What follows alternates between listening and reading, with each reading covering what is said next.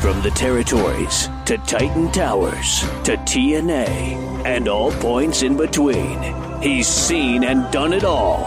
And now he's here to share the real story behind wrestling's biggest moments, controversies, and characters. The MLW Radio Network presents Something to Wrestle with Bruce Pritchard. Hey, hey, it's Conrad Thompson, and you're listening to Something to Wrestle with. Bruce Pritchard. Oh, you're stealing my thunder, man. It's so fun. I like the long pregnant pause, but we really do have a lot to talk about this week. Let's talk about what won last week's poll, and that's Survivor Series 1990. We had a couple little loose ends that we need to tie up from that show, Bruce. Twitter blew up with the same handful of questions, so let's just run through those rapid fire with you right fast. How's that sound? Hit it. Uh, why the switch from five on five to four on four as far as the teams go with the Survivor Series format? You know, I don't know that there was that much thought into it other than wanted to have as many top names as we could, and he just felt that, that the four on four worked better. I don't know there was really that much thought put into it. It, it was funny because the first uh, catchphrase was "Teams of five strive to survive," and then we was kind of stuck with "Well, four is more," or you know, teams of four, and your mother was a a whore. uh, Bad News Brown and the Cuban assassin fight backstage. We didn't talk about this at all, but Bad News, as we now know, uh, was in the original promotional photos. He was replaced by The Undertaker. We talked about his exodus from the company, but we did never address a backstage fight with a Cuban assassin. Do you remember any sort of details about that whatsoever? I was there. All right, let's hear about and this. I do remember. Okay, let's hear as a matter of fact. No, it, it wasn't much of a fight either. It was words were exchanged, and there was an issue previously in the past with Bad News Allen and the Cuban Assassin uh, something to do with words that were exchanged between the assassin and Bad News Allen's wife. And we were in, uh, I don't know if we were in Calgary, but we were in the Northwest, and the Cuban assassin was there for TV. Allen approached him, and Allen they had words, and uh, the assassin went for his went for his bag. Allen grabbed a chair, and people were in between them before anything could happen and um, the assassin, Cuban assassin, was asked to leave. Now that that was the extent of it. Okay. You know, I was there for it. It was, I didn't know the history until after the fact, but you know, Cuban assassin was sitting down getting his stuff. Allen came in, everything was out in the open, but it wasn't. There wasn't a a physical altercation, at least not there at, at RTV. Uh, moving on, Bret Hart's brother Dean passed away the night before Survivor Series 1990, but Bret still worked the show. Um, do you have any recollection of that or any memories of that? I, I, just remember the the incident. I just remember, you know, being amazed that Bret showed up, and Bret was a pro, and we all expressed our condolences, and, and really that's about it.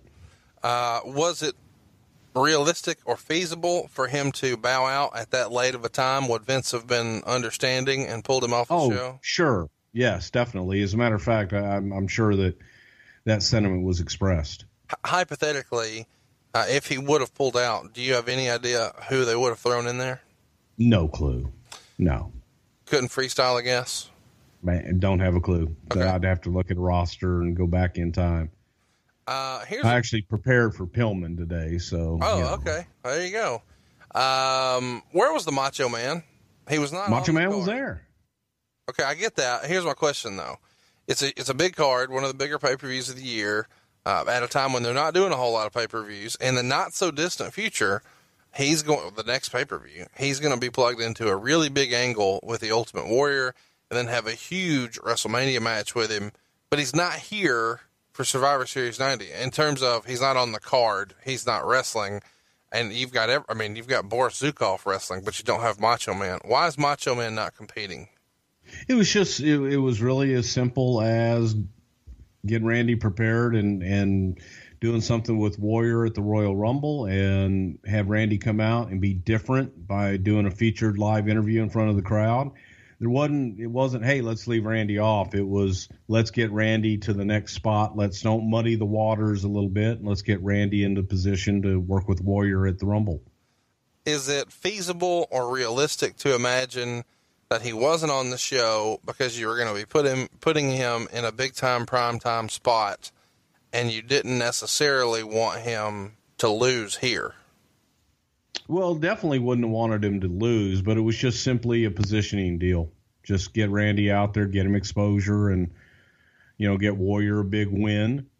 This was the second, you know, the second pay per view for Warrior as champion. Uh, the first one was SummerSlam against Rude, and it was just the way you make Warrior and you build him up, and you can build Randy up by letting Randy go out and cut a promo, which is what he was good at, and without having to beat him or have him on the have him on the card. I mean, there's ways that we could have got him eliminated, right? But didn't yeah. need to. There were lots of DQs and guys walking away, and there was other creative stuff that was done to protect people's sort of win loss record. Yeah, um, I hated that too, but still. Lots of uh, comments on Twitter about us not mentioning the commentary to this show, which was done specifically. What people wanted to praise was Roddy Piper. What did you think of Piper as a color commentator? Uh, one of the things I found funny is uh, when you're kicking Dusty Rhodes on the outside of the ring as, as Brother Love, he's referring to you as Blubber Love as you kick a much larger man. Uh, I, I, think we mentioned that before, but either way, it's still what sticks out in my mind about his commentary that week. What did you think of Roddy uh, on color? You know, I go back to Roddy being on color, being one of the original heel color commentators on Georgia Championship Wrestling with Gordon Solie always was a fan. I enjoyed Roddy's commentary. I enjoyed his insight. So I, I loved him. Well, now let's get to the big one. Um, Hulk Hogan has a series of videos, uh, or at least a handful of videos online, uh, where he takes credit for The Undertaker being in the WWF. Uh, he says that Suburban Commando uh, called for two big aliens, and they already had one actor and Hogan remembered Mean Mark was working for the NWA for Barnett in Atlanta. Those are his words. Uh, and they brought him to Hollywood and they became friends. Uh, and he said, Man, we got to get you to New York. So he took him to meet Vince. Supposedly, according to Hogan, Vince laid eyes on him and said, We're going to call you The Undertaker right then and there. Uh, and it was that simple. The story we heard from you last week was a little different. Where you at on this? Well, the story I told last week is what happened, and I love Hulk to death. Uh, he's a good friend of mine, and you know Hulk. Hulk is Hulk, and that and that's just uh, you know that's the best way to explain it. What I told you last week is exactly what happened, and in between the time that Mark met Vince and they were doing the Suburban Commando deal, uh, Mark did go out and do the Suburban Commando deal, but there was no way in hell that Vince would have ever taken somebody from WCW or the NWA, whatever the hell they were at that time, and use them on a movie with his biggest star. Well, it's worth mentioning. Uh, let's give some timeline here. The movie comes out in late October 1991 his contract ends uh, in either August or September. I believe it's September of 1990 uh, with the NWA, WCW, whatever. Uh, and he signs with you guys in October of 1990. So he is officially on paper as a WWF contracted performer one year before the movie is released. So, do you remember when the movie was filmed? It seems yeah, like the Oh yeah, yeah, yeah. The movie the movie was shot kind of right before uh, Survivor Series. So, in my head, from memory, I may have this wrong. I'm of the opinion that he probably filmed it after the earthquake angle. So when earthquake squashes him, he goes and films suburban. He being Hulk Hogan. He being Hulk. Yes, yeah. correct. So that would have been before SummerSlam, even. So there is a possibility that the Undertaker filmed his part? No, Taker's part I don't think was filmed. You know, obviously it, he wasn't even a part of it until after he had met with Vince and they sent him out there and gave him a little bit of work. So he was he had already had his meeting with Vince before he did Suburban Commando. Now, there's going to be a whole lot of folks who uh, are going to, you know, question this timeline and beat it up uh, a great deal. But we mentioned last week, uh, you specifically named the pay per view, and it was Great American Bash 1990. Uh, and the reason, you know, I remember that is because you named his opponent. It was a pay per view. It was Lex Luger. It was for the U.S. title.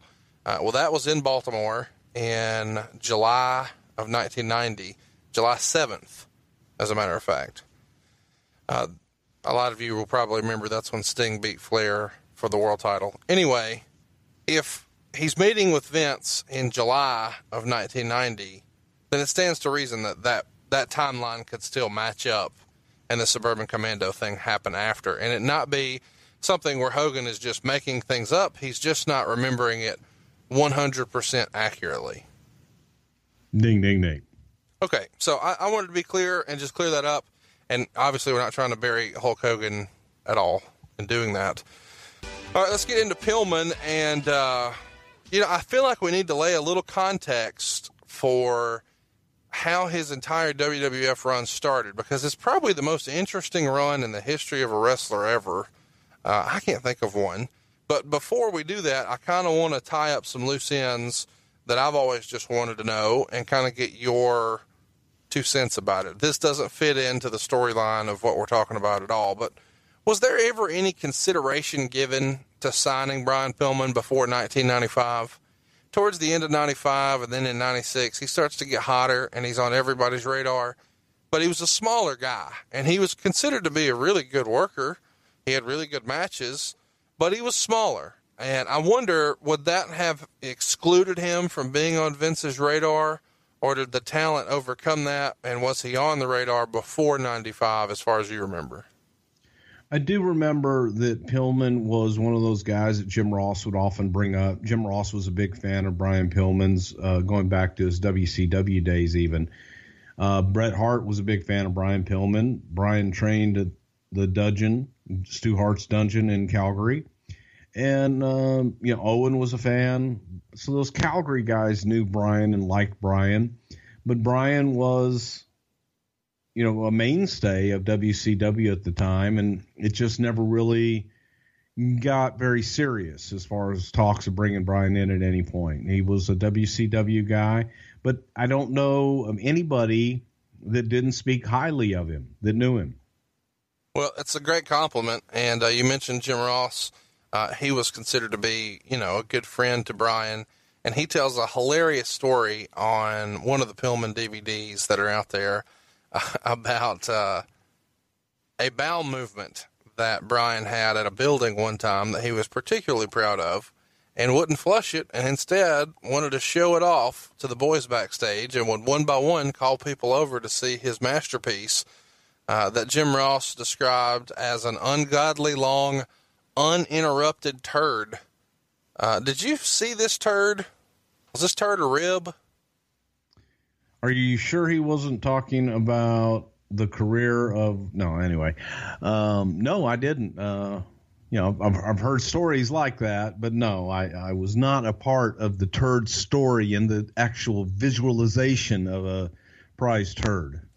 Uh, Ross has also told a story about Pillman allegedly having sex with an entire sorority. Uh, and Mark Coleman, the former MMA fighter, once told a story about Pillman having sex while upside down in anti gravity boots. Uh, anything fun you'd like to add to these stories before we get going? Because it feels like Pillman is a guy who had a constant barrage of attention. Brian, no matter what he did, always had people talking. Let's leave it at that. I never uh, saw and or participated in any of Brian's sexual escapades, so sorry I can't add to that. But uh, I heard a lot of the stories. Everybody heard stories about the squeegee incident with Sid. Did you hear about that in the WWF? When does that story come out of the WCW and into the WWF locker room? God, I want to say that night we really? probably heard about it. Yeah, because you know, guys in the bar, it's, it's one of those deals. You know, telephone, telegraph, tell a wrestler, and news travels quick. So it was probably that night that story got got around. But Uh, Brian Brian was a legit tough guy. Brian Brian had a short short fuse, so he uh, wasn't back down from anybody. Didn't care how big they were or how tough they thought they were. Uh, did you ever hear the story? Because I know you worked with him at one point. Did you hear the story about Bill Watts threatening uh, to job him out unless he took a pay cut once he took over WCW? He being Bill Watts, but then Pillman, you know, didn't take the bait and said that was cool. He would just pay, be paid, uh, you know, the highest paid jobber ever. Yeah, I, I mean, I, I actually heard that story from Brian Pillman, and he just said, you know, hey, they wanted him to take less money, and they would give him a push and do all these things with him, and he kind of laughed about it. So why do I want to take m- less money for a bigger push? You guys aren't doing a whole lot with me now. Fine, I'll I'll keep my money and beat me every night. I don't care. Just don't miss any checks. Yeah. Which just, That was know, Brian's attitude. You know, I I agree with him. and I think that's really, you know, this what I want to kind of get going on our story here is, you know, I know you don't like him, but the, the guy you don't want me to talk about on here, who writes a newsletter, uh, he was asked once when he was covering so much of Pillman's stuff in the reader pages of the newsletter, why are you covering so much of this? And he made a great point, I thought, and for the first time ever uh, that he could remember and that I could think of one of the boys was manipulating the promoter to get himself paid more. He wasn't a main event guy, but he was pushing to get main event money as a mid carder. And through his manipulation, rather than the promoter manipulating the boys, one of the boys was able to actually manipulate the promoter. And it was just a fascinating dynamic. And that's what I kind of want to lay some context to here before we get to the WWF signing, because we really want you to understand this whole loose cannon thing and how this supposed bidding war came about. Uh, it was interesting to say the least. So we're going to start in 96, uh, January of that year. Uh, he signs with the WWF later in the year, but what happens before is critical, I think, to understand, you know, who this guy is and what's going on in the business. So let's just kind of timeline some of this. Uh, January of 96 on Monday Night Nitro, Pillman is doing a promo complaining about Arn and Benoit losing matches and then goes on to comment about how well Benoit performs with naked women in the limo. This is right in the middle of the Benoit Nancy Sullivan stuff, and Kevin Sullivan is the booker.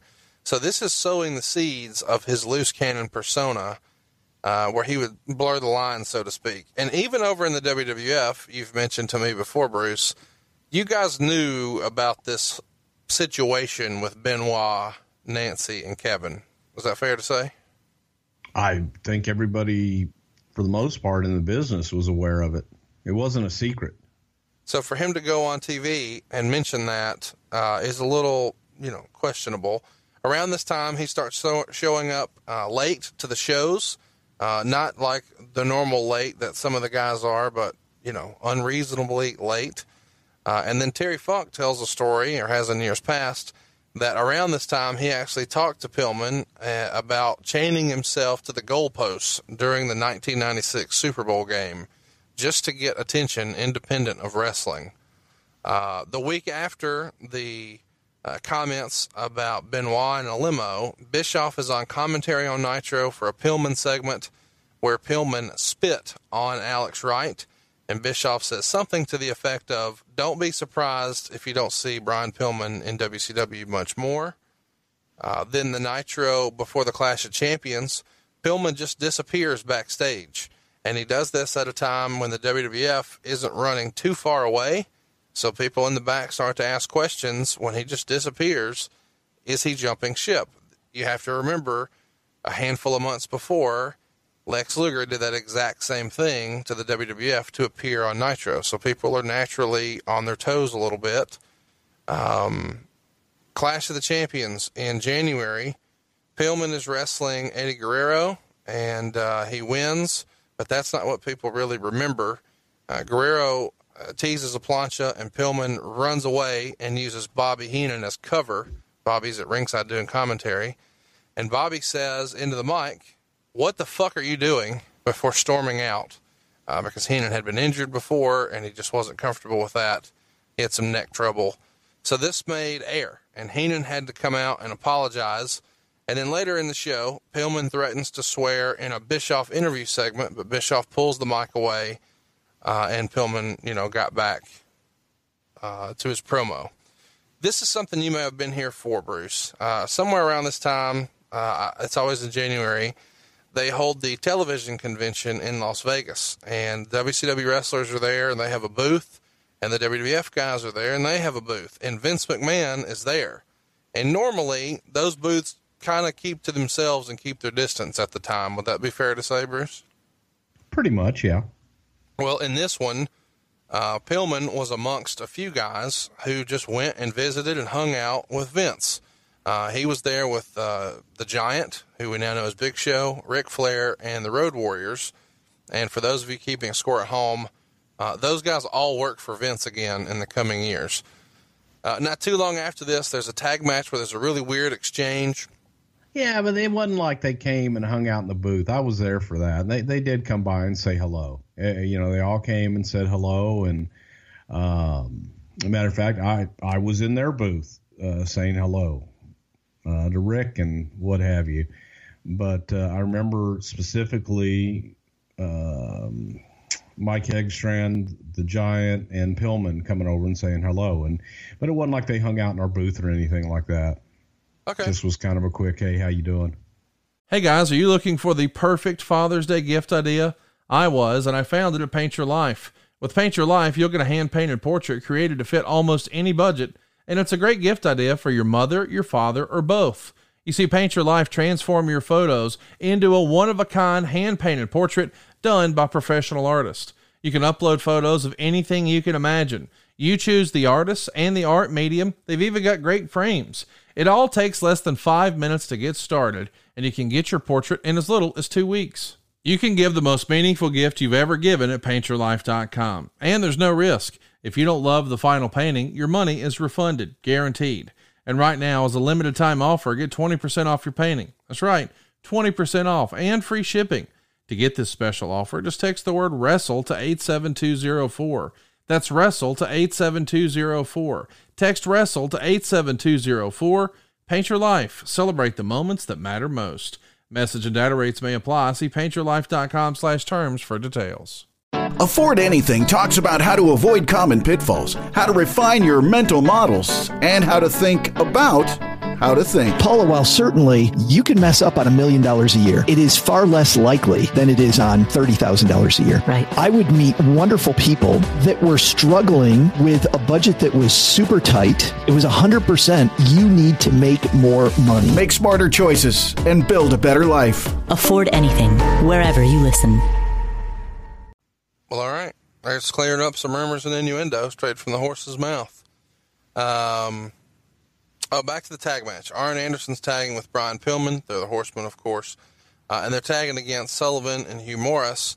And all of a sudden, Sullivan and Pillman just don't sell for each other. They start swinging, uh, pulling chokes, trying to gouge each other's eyes out. Maybe it's a big miscommunication, uh, but given the comment a few weeks before and the fact that Pillman had a huge argument after the match and stormed out, people started talking. Uh, so at the next Universal Studios taping, Bischoff holds a meeting for all the boys and all the talents there. Pillman pops off to Bischoff, so Bischoff fires back, saying that Pillman's lucky just to have a job, but he probably won't have it for long. So Pillman just keeps to himself for the rest of the tapings and doesn't really commingle with anybody. And around this time, Sullivan goes on TV and breaks a pencil during a promo, uh, which was to signify that, you know, this is real. Uh, so by the time we're going to Super Brawl that February, a lot of the boys are starting to believe that Brian's going into business for himself, and they have booked him in a respect match, which is basically an I Quit match except with a strap. And Pillman just runs to the ring with the strap, doesn't even hook it up, uh, and starts swinging. And then they do a couple of stiff shots to each other, uh, what looks like a real punch and some shoot kicks. And then Pillman chases the ref down, grabs the mic, and says, I respect you, Booker Man. And then walked out, flipping the bird in the process to whatever fans could see him. Uh, so people started to freak out a little. Jimmy Hart, Arn Anderson, Ric Flair, they're out there trying to make chicken salad. Well, you know. Uh, but in the back, Bischoff and Pillman get into a cussing match in front of everybody, and Pillman says something like, "Sorry, it wasn't 12 minutes," and then leaves the building with Benoit, and he's out of there before Sullivan comes back, and he doesn't go to Nitro the next night; he just flies home. So now some of the boys start to question whether or not this is a shoot. But supposedly the referee, the commentators, the production truck, no one was smartened up, so they had to stretch the show to fill time and that caused some last minute chaos that I'm sure everybody settled into during Nitro. Uh, six days after this respect match, though, Pillman shows up at the ECW arena, and he shows up backstage in a La Parka mask and acts like he doesn't speak English, working the boys. And they do the old ECW lights off gimmick, and then he's in the ring when they come back on. He gets a huge pop. He runs down Bischoff. People are loving it, and he starts laying into the smart marks, which I think is probably the first time that had been said on TV. He threatens to pee in the ring. Uh, he beats up a planted fan. Um, Paul Heyman, Todd Gordon, and Shane Douglas run him off, and he uses a fork on that fan, by the way. And then this all sets up a feud with Dallas, or I'm sorry, with Douglas uh, in the future. And the entire trip, he's in Philadelphia. He's, you know, keeping this character. WCW announces uh, the next week that he's fired, and they actually give him a legitimate release. And some folks, you know, would later say he's still on the payroll, but the real legal team sends a real termination letter, so it looks legit. And the attorneys on staff don't know this is supposed to be an angle between just Bischoff and Pillman. Uh, everybody thinks it's legit. So the WCW hotline reports that Pillman is hiring a lawyer to get his job back with WCW, and even goes so far as to edit all of his syndicated matches off. Uh, and, and, around this time, this seems like it's the talk of the business, Bruce. What was your recollection of what guys were saying on the WWF side? Well, first of all, ninety nine percent of the stuff that you just you know went over was a work, and sure. you know Eric and those guys and, Kevin they they knew, and and that was all the work. It was beautiful work because they didn't smarten everybody up, and Brian did stay in character and after all of that happened, uh, through Paul Heyman, um, Pillman had reached out to us, and as I said before, uh, Jr.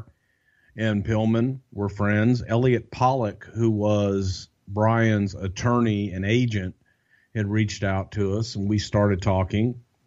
Um, he got a he got a legit release from WCW. Brian had effectively worked himself into a shoot. He, you know, he got Eric to agree to do this deal and to give him the release to show everybody it was legit. And so that he could show everybody, hey, they really did release me and I'm a free agent. And his release, in effect, was official and it was legally binding. So we were able to negotiate with him. At the same time, we made sure that, you know, Paul Heyman was using him in ECW. He had a place to go. He had a place to go and work in between. So Paul, he, Paul could up, be Switzerland.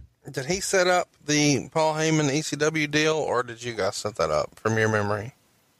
That was Paul, and and but Paul helped us with Pillman to to get Brian just in general, and we were interested in Brian, but Paul was like, yeah, hell yeah, I want to use him. You know, the timing was great. It really worked out well for ECW. And it also got us, you know, an in to Brian as well. Now, not knowing Brian, there was that that you know unknown factor because Brian was doing a lot of crazy shit at the time, and people didn't know what was reality and and what was work.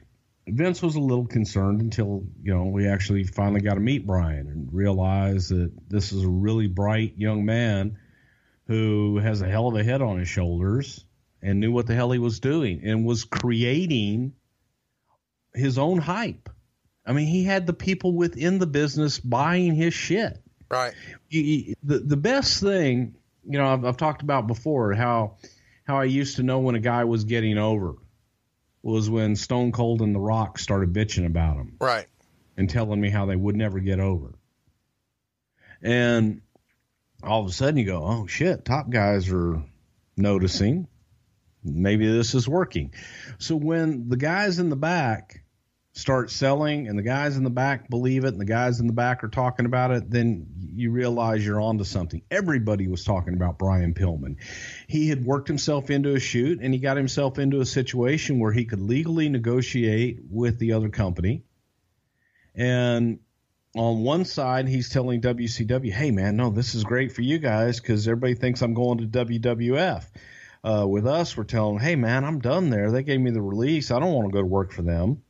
And then with Paul, he's like, "Hey, Paul, you got me, man. I'm a gold mine. You know, let's uh, let's use this to the hilt." And right at the height of all that, right when he's he's getting ready to uh, make a move and do something, he has the automobile accident. Let's get to that. Um, I, I want to circle back to when he saw, talked about when top guys start noticing.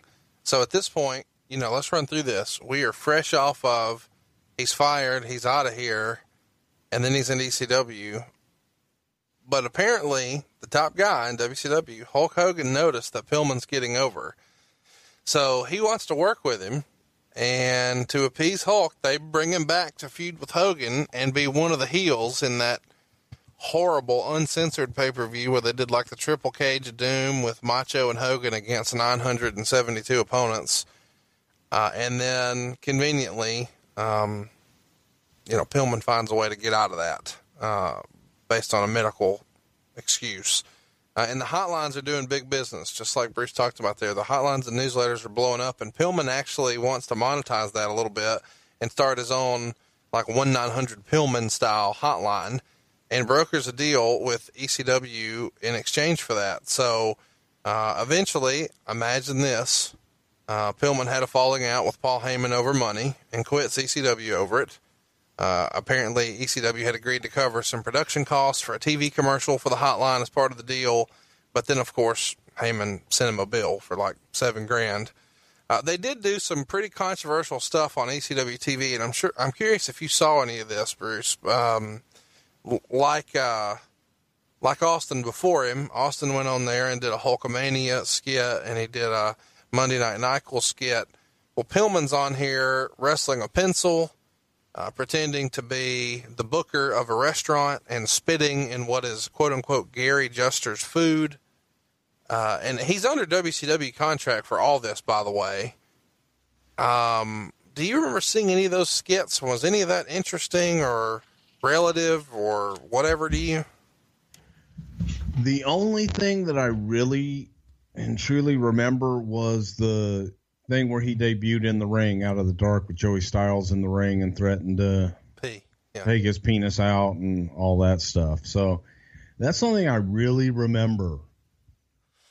Um, comical stuff here. Uh, Pillman comes out on Nitro in the crowd in March, uh, holding up the number to his hotline.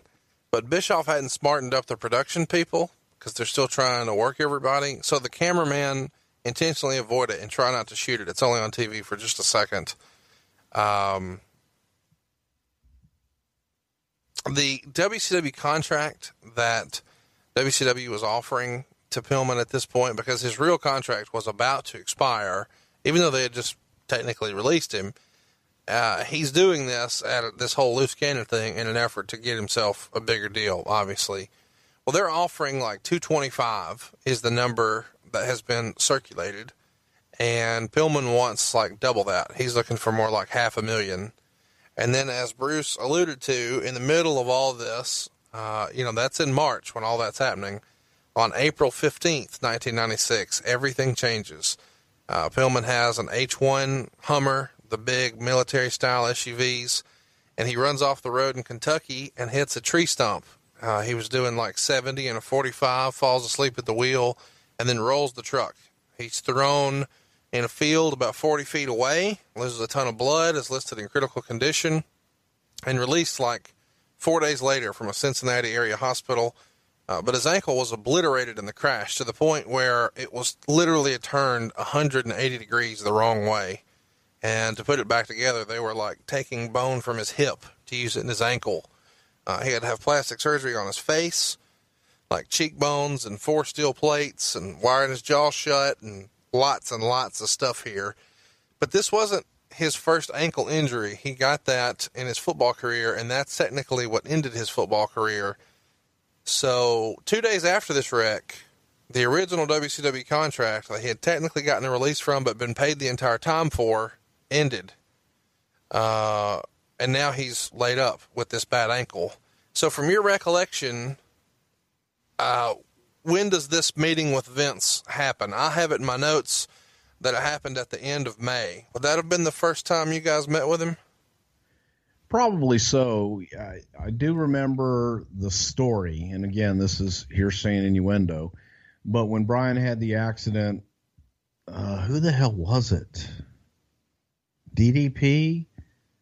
I I don't remember who the hell it was, but I, I remember somebody going in to visit Brian in the hospital and talking about the fact that we had sent a huge bouquet of flowers and fruit and this huge basket to Brian's room, you know, as a get well deal, and WCW had sent nothing. So I don't, yeah, I know that a deal was not done per se yet, but I I, I couldn't tell you the time frame. You know, I'm horrible at that. Sure. Well, uh, rumors and innuendo would lead you to believe that Vince meets with him uh, at the end of May, and Bischoff was scheduled to meet with him just a few days later. Were you in this meeting when he meets Vince, or you just hear about it? I was in several of those meetings, but there there were several. Well, here's my so, question: Is he showing up to this with a giant wrapped foot and a cast and all that? Oh, his foot was yeah, it was obliterated. Is he trying to so, downplay it and act like he's good to go, and in three months he'll be fine? Type shit. Well, I mean, he was saying that he would be good. He wasn't definitely wasn't good to go at the time. Sure. But he was definitely saying that when he healed, he would be 100% and it wouldn't hamper him at all. And he was an athlete. You know, he had a history of, of overcoming enormous odds his entire life since he was a kid. So there's no reason to doubt him. And his agent, we, we put, you know, conditions out there that, okay, that things were – contingent on you being able to go and what have you, because we, we had been burned before. Who had burned you before? Um, you know, Del Wilkes kind of burnt us. Um, prior, he, you know, he had a hurt had a hurt shoulder, and we didn't know about it until until he was into his run. That was later. That was the next year. Okay, well, he's the first one that comes to mind, but okay. there, there, were, you know, there were times, and Vince was just wanting to make sure that he kind of covered his ass. Okay. Well, at this time, Pillman supposedly starts to lean towards the WWF, uh, despite Bischoff giving him the latitude to even do this program in the first place, which I don't really understand. You would think that you had a, someone you could trust and an ally in Bischoff here, and it seems kind of dirty, um, but whatever. Uh, Vince is cool with him doing promos for ECW and then even working, um, you know, a blow off match with Shane Douglas. Uh, and then the 1st of June, there is an ECW arena show, and Pillman's there in a wheelchair this time. Of course, crapping on the ECW fans, getting people riled up. But then he does something that I thought would have affected, you know, some of this, but I guess it didn't. He says the N word when comparing the Gangstas to the rap group NWA. Uh, New Jack supposedly flips out backstage, and Pillman tries to calm him down but can't fix it. So New Jack is threatening to walk out. Uh, Heyman talks him into staying, but New Jack demands to do a promo first uh, to the crowd, and Heyman agrees. So he buries Smoky Mountain and says that Pillman is a racist, and he, Jerome Young, New Jack's shoot name, won't tolerate it in ECW. Uh, so then he says Pillman and Zink had gay sex in the showers during their time in WCW. So I don't know what that accomplished, but apparently New Jack felt like that evened it up. And then it was seemingly swept under the rug because that same week, Pillman and Bischoff verbally agreed to a million dollar deal over the course of three years. And the paperwork that Brian received from WCW said that WCW had the option to release him every quarter is that something you were familiar with as a common clause, Bruce? This, you know, we can end it every 90 day cycle or renew it? I've seen those. Um, you know, I, am not really that familiar with with their contracts off the top of my head, but I've seen those clauses before. It's they're not really that extraordinary. Well, and in this point, you know, a lot of guys would hear that and say, well, that's not fair. Well, the guy's ankle's turned backwards. He may not even be able to wrestle. So it's fair to me. Let's do it in 90 day increments until we know you can actually work. But apparently Pillman didn't like that, uh, and that they didn't agree to fly him first class. Um, so he continues to negotiate with Vince McMahon. Meanwhile, Bischoff thinks that they have a verbal agreement and he's just waiting on the paperwork to be returned. Uh, but of course, less than a week later, Pillman signs a three year deal with the WWF. And this starts to feel like a momentum shift because Mark Mero had just left WCW a few months earlier uh, and signed with the WWF. And this comes on the heels of a lot of big stars leaving the WWF and going to WCW. So this feels like a momentum swing a little bit now. Uh, and Pillman would later say that he felt like there were less politics in the WWF and they were more open minded to someone his size being on top, given that Bret and Shawn were the two most recent champs. Lots of silly rumors here, Bruce. Just shoot this one down quickly. There was never any talk about Brian Pillman having a bunch of plastic surgery to look like Shawn Michaels, right? no. That's the stupidest thing I've ever heard, but we actually got that question a, a few times. Uh, and here's what I really want to talk about. I know you hate talking about money, but this is out there, and this is all really about money at this point for Brian. It's believed that this was one of the first handful of contracts that used the phrase downside guarantee. Uh, maybe not the first, maybe not the second, but it's amongst the first few that downside guarantee. And we all know that, that phrase now from the current business. What's your recollection about downside guarantees as it relates to Brian Pillman? Well, obviously, I'm not going to get into figures, but yeah, Brian was offered a downside guarantee. At that time, we were making the shift. We had to compete. And when you're competing with a company that at the time there were no guarantees in any of the WWF contracts. So Turner had started guaranteeing guys money whether they worked or not and they knew how much money they were going to make.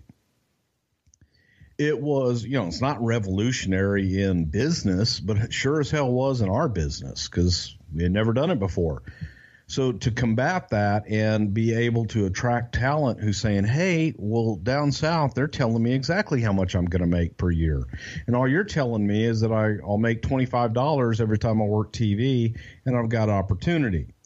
So at that point in time, we had been making the shift to downside guarantees where the concept was the talent would be paid. For example, uh, if your downside guarantee was $100,000, you knew that in a one year period, the least amount of money that you will make in that one year period would be $100,000 you would still be paid off of the houses. You will still you would still be paid as All you the were being paid. ways, but no less than 100 Right. when the total Exactly. Yeah.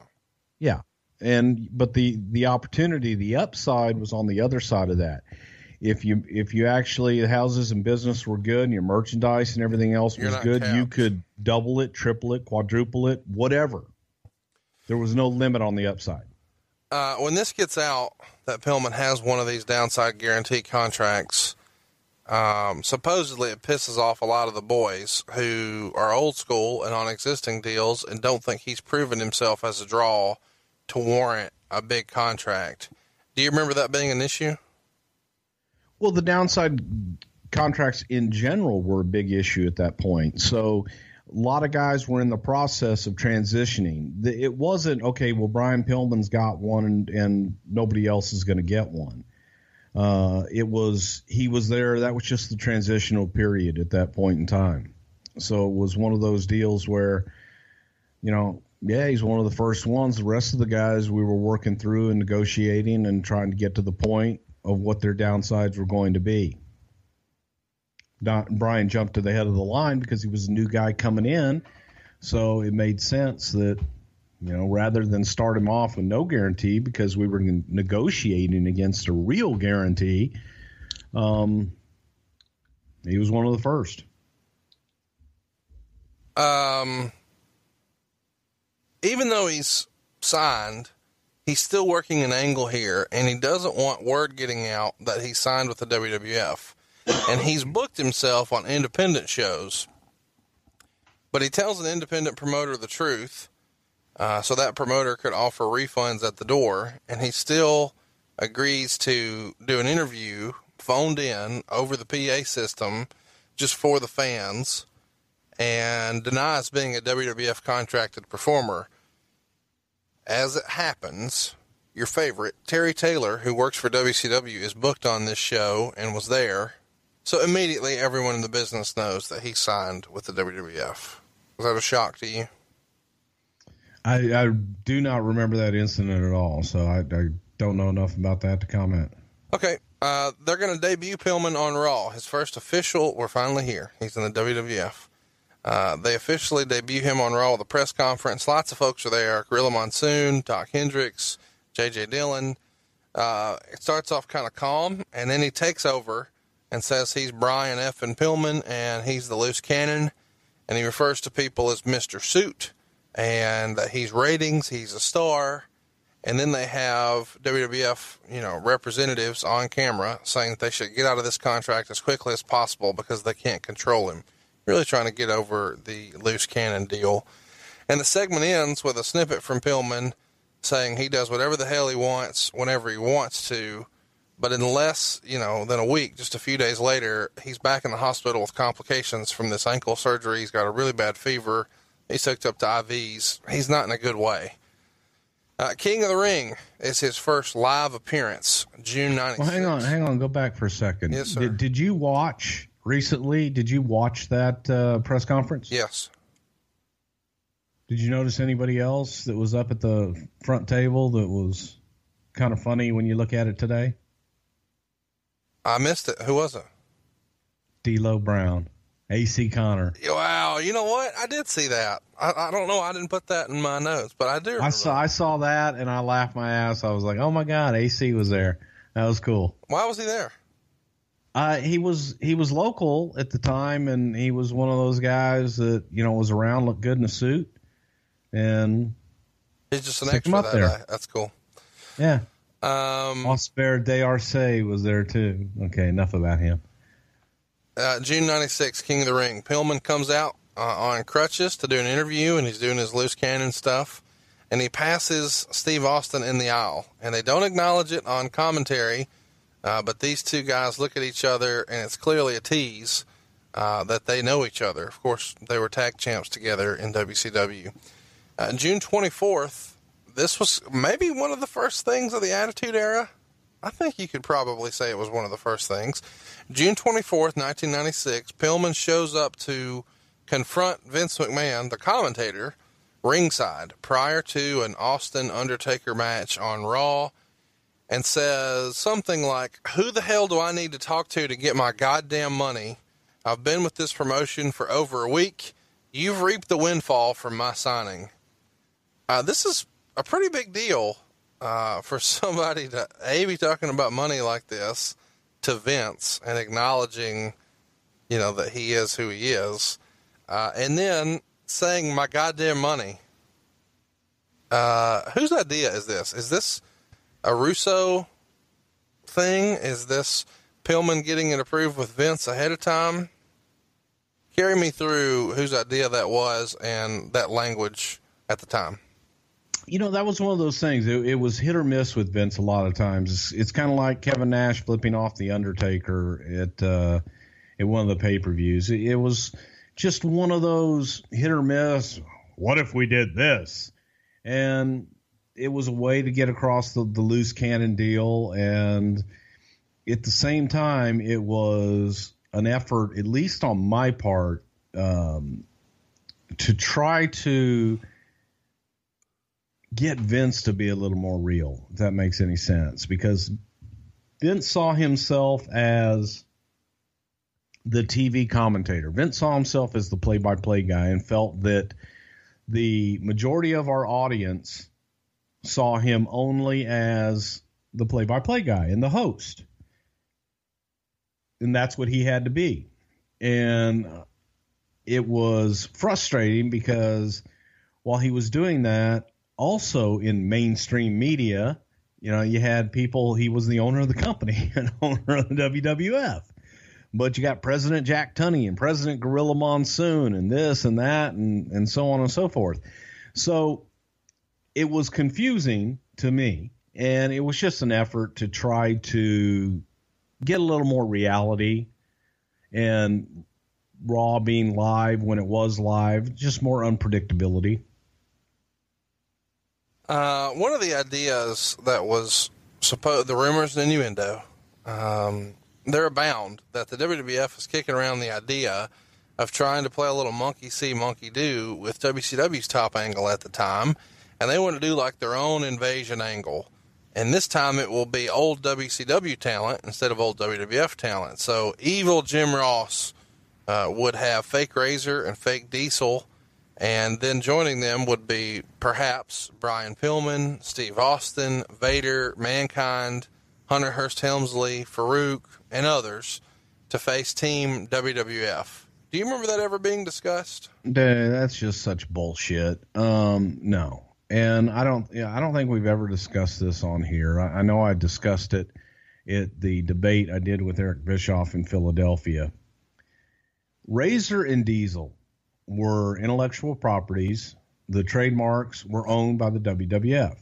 So when Scott Hall and Kevin Nash left the WWF to go to WCW and do the whole NWO thing as the outsiders and Hall and Nash, that we were, we were getting feedback in, that oh my god you know uh, razor and diesel have left and razor and diesel are on wcw and it was one of those deals that they portrayed hall and nash as diesel and razor without ever actually calling them by name razor and diesel.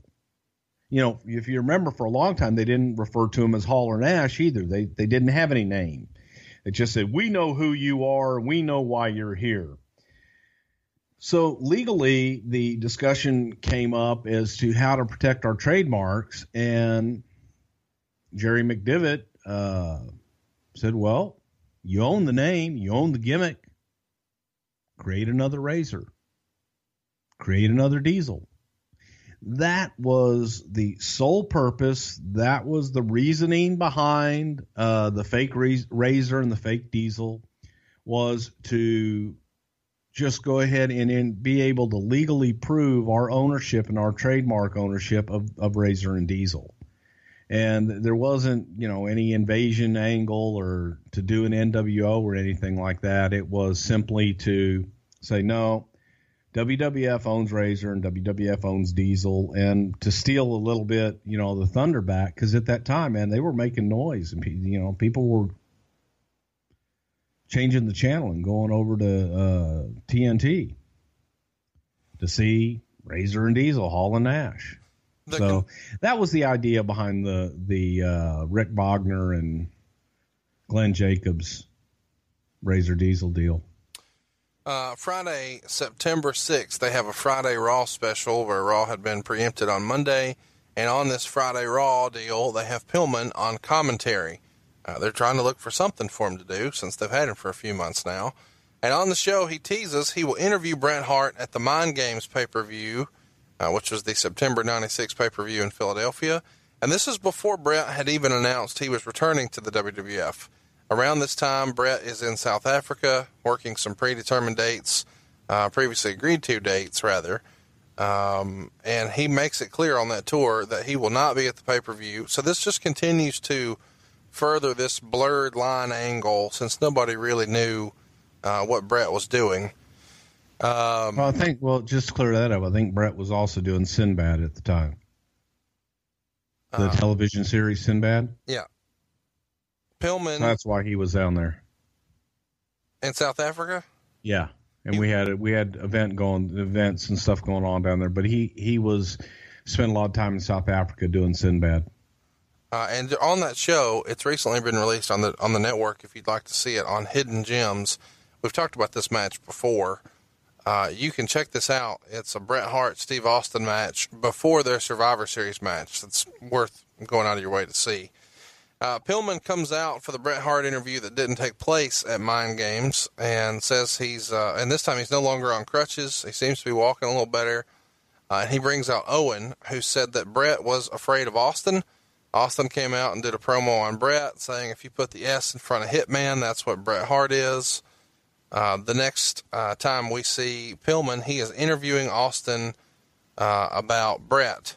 And at one point, it was rumored that the WWF had maybe toyed with the idea of having Brian Pillman um, team with Bret or work with Bret uh, at this time, talking about how Stu Hart was like Pillman's father figure since they had this dungeon thing um, in the background.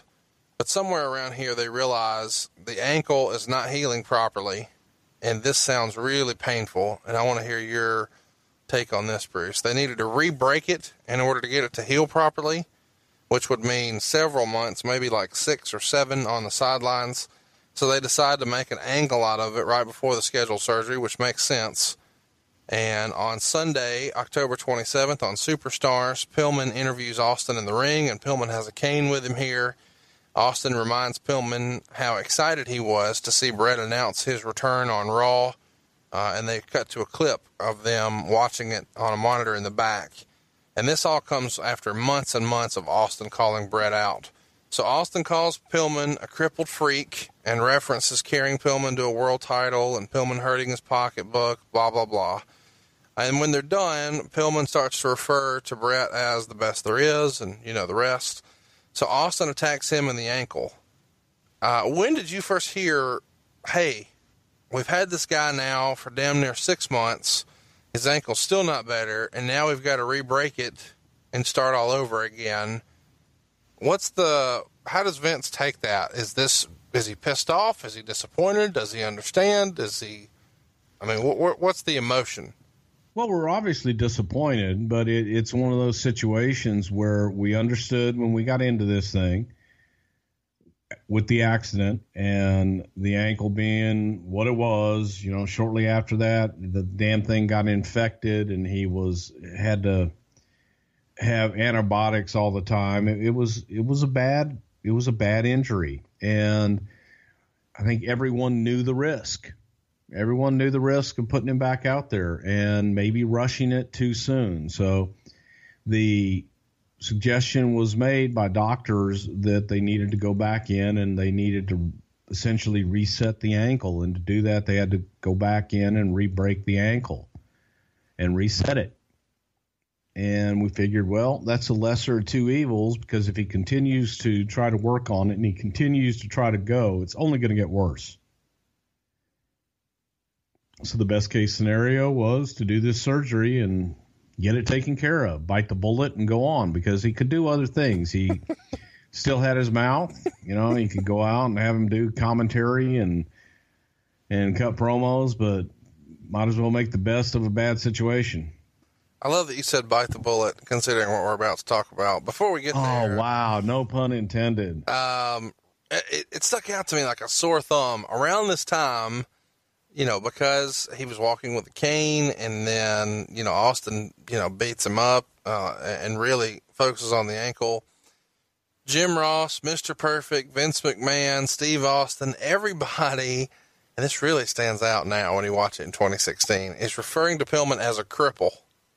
And the, you just, I mean, that would not wow. happen. But everybody's like, he's a cripple. He's just crippled. He's a cripple. Um, the locker room empties during this angle to save Pillman and this was done really well.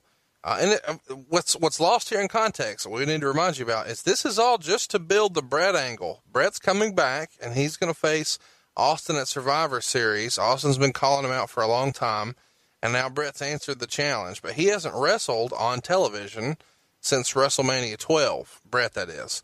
Um, the quote for this segment to wrap up from Jim Ross is if Austin will do this to a friend, what will he do to Bret Hart at Survivor Series? So the next day, now we're getting to the heavy lifting.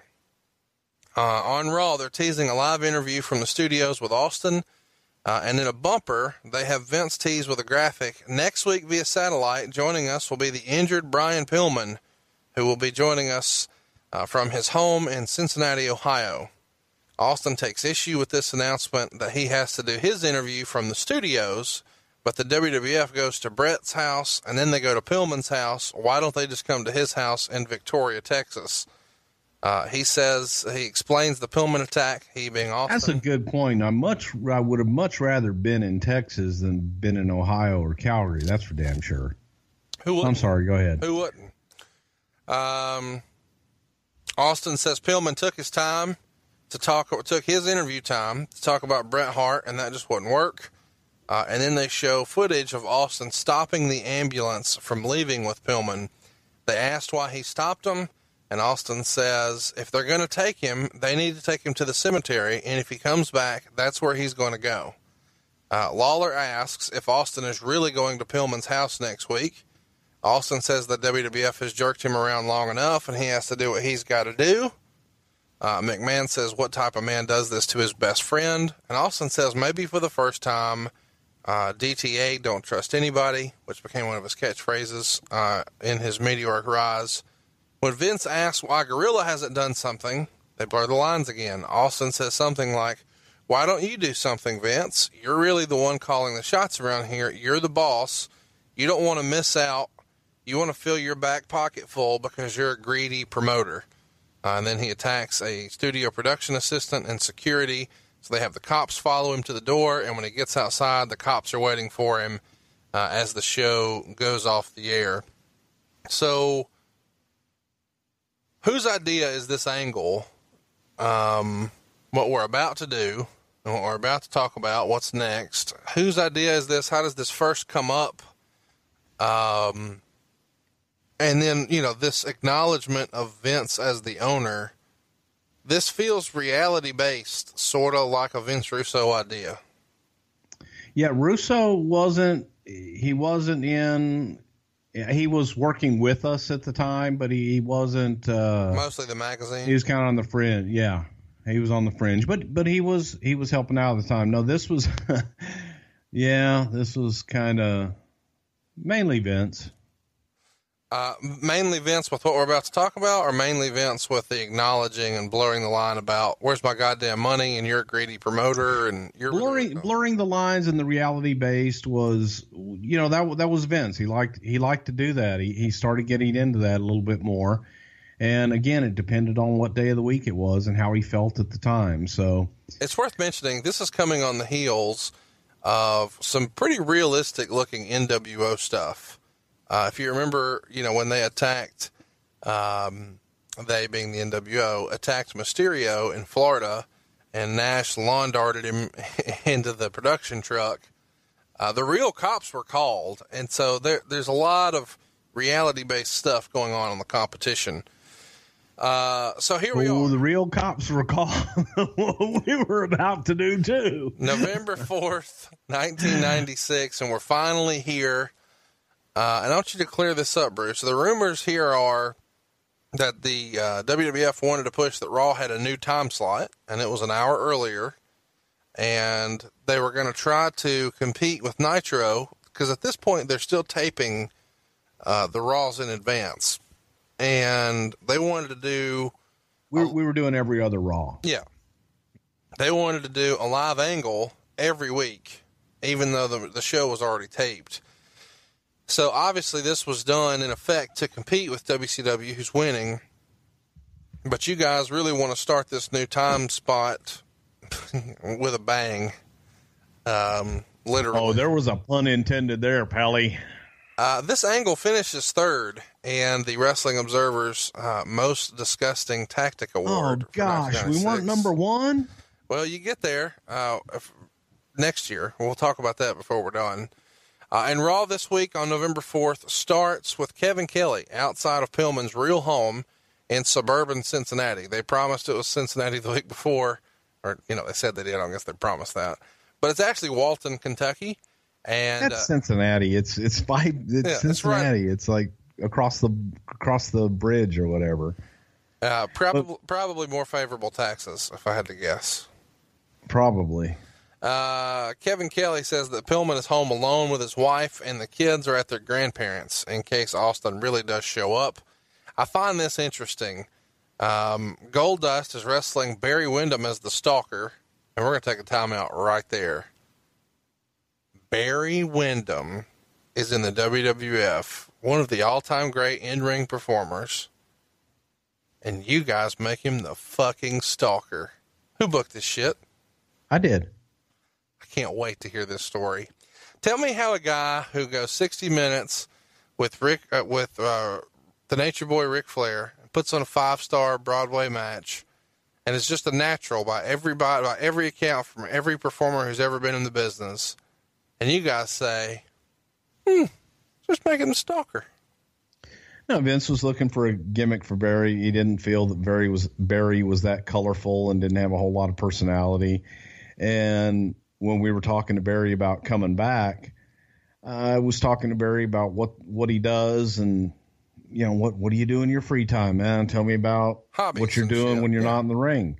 And he had all this land outside of Georgia, and he just went out there and hunt and fish. And he talked about how he would like stalk animals. and it was like, okay, well, shit. So you're a stalker? Yeah, that's what I do. And we went out and shot some vignettes with him. It was a lot of fun. I I love Barry to death, man. What a great talent. Um, not one of the greatest gimmicks in the world, but you know what it was is is we had a box. And it said box of gimmicks, and there was one that said stalker. And when Barry called, that's what was up. So help me understand. You go to you shoot these vignettes on Barry's land in Georgia, Yeah, and you shoot them at night, if I remember right. All day and all night. Yeah. So you're in the fucking woods in Georgia shooting And everybody and everybody's got guns. and you think, yeah, this is gonna get over. yeah, I didn't say that. Um, What were you thinking as you did you shoot this knowing at the time like man this idea sounded good on paper but as I'm out here in the fucking woods in Georgia I realize uh, this, this is not good. You can't win them all. So you knew it was a stinker right away but you were already invested and now we're just gonna see it through and just bury the guy and you know Barry liked it, and I wanted it to work for Barry. I really did. but you knew but this is your idea but you knew it was shit but he liked it so you wanted to write it out. I felt, you know, give it a shot. I've I've done worse. When you showed this tape to Vince, what's it sound like? What's he say? I don't remember. Okay. Yeah, well, uh, you know, it wasn't some of my best work. Let me put it that way. Well, we tried. You know, we tried, and uh, he wanted something different, so we did something different. How did that end? How did that run end with Barry Windham? What the fuck are we talking about? The goddamn stalker. Pillman's about to pull a gun here. Because I don't know we're going to talk about the stalker ever again. I was waiting for that. You know that that's going to just set Twitter afoul about. Hey, I don't know when we'll talk about the stalker again. So tell me the finish of the fucking story. How shit was this, man? You got Barry Windham and you're painting him up and making him wear a WWF shirt and camouflage pants and That was Barry, man. That was that was all that part. That was all Barry. was there stalker merchandise I believe so. Yeah, like a T-shirt? I think. Yeah, I think God. the T-shirt. If you have a picture of a stalker T-shirt, we're gonna need you to tweet at the show at Prichard Show. I need to see this thing. Uh, how does this run end? It feels like you know. Thank God it just did. I think. I think after that, didn't we go into the blackjack? the new blackjacks, and then you just mercy killed him. yeah. This is a shame because Barry was great. He really is. I mean, that to me is is He's another one with a great mind too. I, I, how is this possible? I mean, that's I'm not trying to beat you up. I just don't understand. You you just said, hey, God, what a great performer, and everything you guys did with him just fucking sucked. You know, I, I just don't know that, that Vince saw it in him. I just really don't. Sometimes if, if you know the boss doesn't see it, it ain't gonna happen. He just thought he was a Southern hillbilly redneck wrestler. No, he just didn't feel that Barry had a whole lot of personality. He was one of those guys, kind of like Arn Anderson, a lot of personality in the back, but when he got in front of the camera, didn't have that same personality that transcended. I'm, I'm gonna let you sit here and disparage the good goddamn name of Arn Anderson. Goldust and the Stalker are having a match on Raw, and Dok Hendrix is in studio and calls in and interrupts Vince and says he has Austin on the phone, and Austin has gotten a rental car from the Cincinnati airport where he's just landed, and now he is headed to Brian Pillman's house. Uh, in the middle of the promo, Austin says, uh, in the book of Austin 25:17, it says, "I will strike down upon your ass with great vengeance and furious anger," which is clearly borrowing from the Pulp Fiction line. Would that have been something that he just did on his own, or would that have been a Vince line that he fed him and wanted him to use? Because it doesn't seem like that Vince. was that was that was Steve. Yeah. Uh, Lawler tells Austin that Pillman, or warns Austin, Pillman has friends around the house. And maybe for the first time ever, Austin says he has a six pack of whoop ass riding shotgun with him, and he ain't worried about Brian Pillman's friends. Uh, Lawler says, quote, Pillman says he has a gun there. And later, McMahon, in a very hushed tone, says, We're not talking about something in the wrestling world. This is trespass. Austin says he can do whatever he wants because he's a big star, and Vince will just have to fix it for him. Uh, then they go back to Kevin Kelly. He says it's an extremely tense situation at the house, and, And it was. and now he's inside Very. the house. Uh, and he asks Brian what the prognosis of Pillman's injury is after the savage, unprovoked attack on the ankle by Austin last week on Superstars. Uh, and he mentions that Brian had reconstructive surgery on it.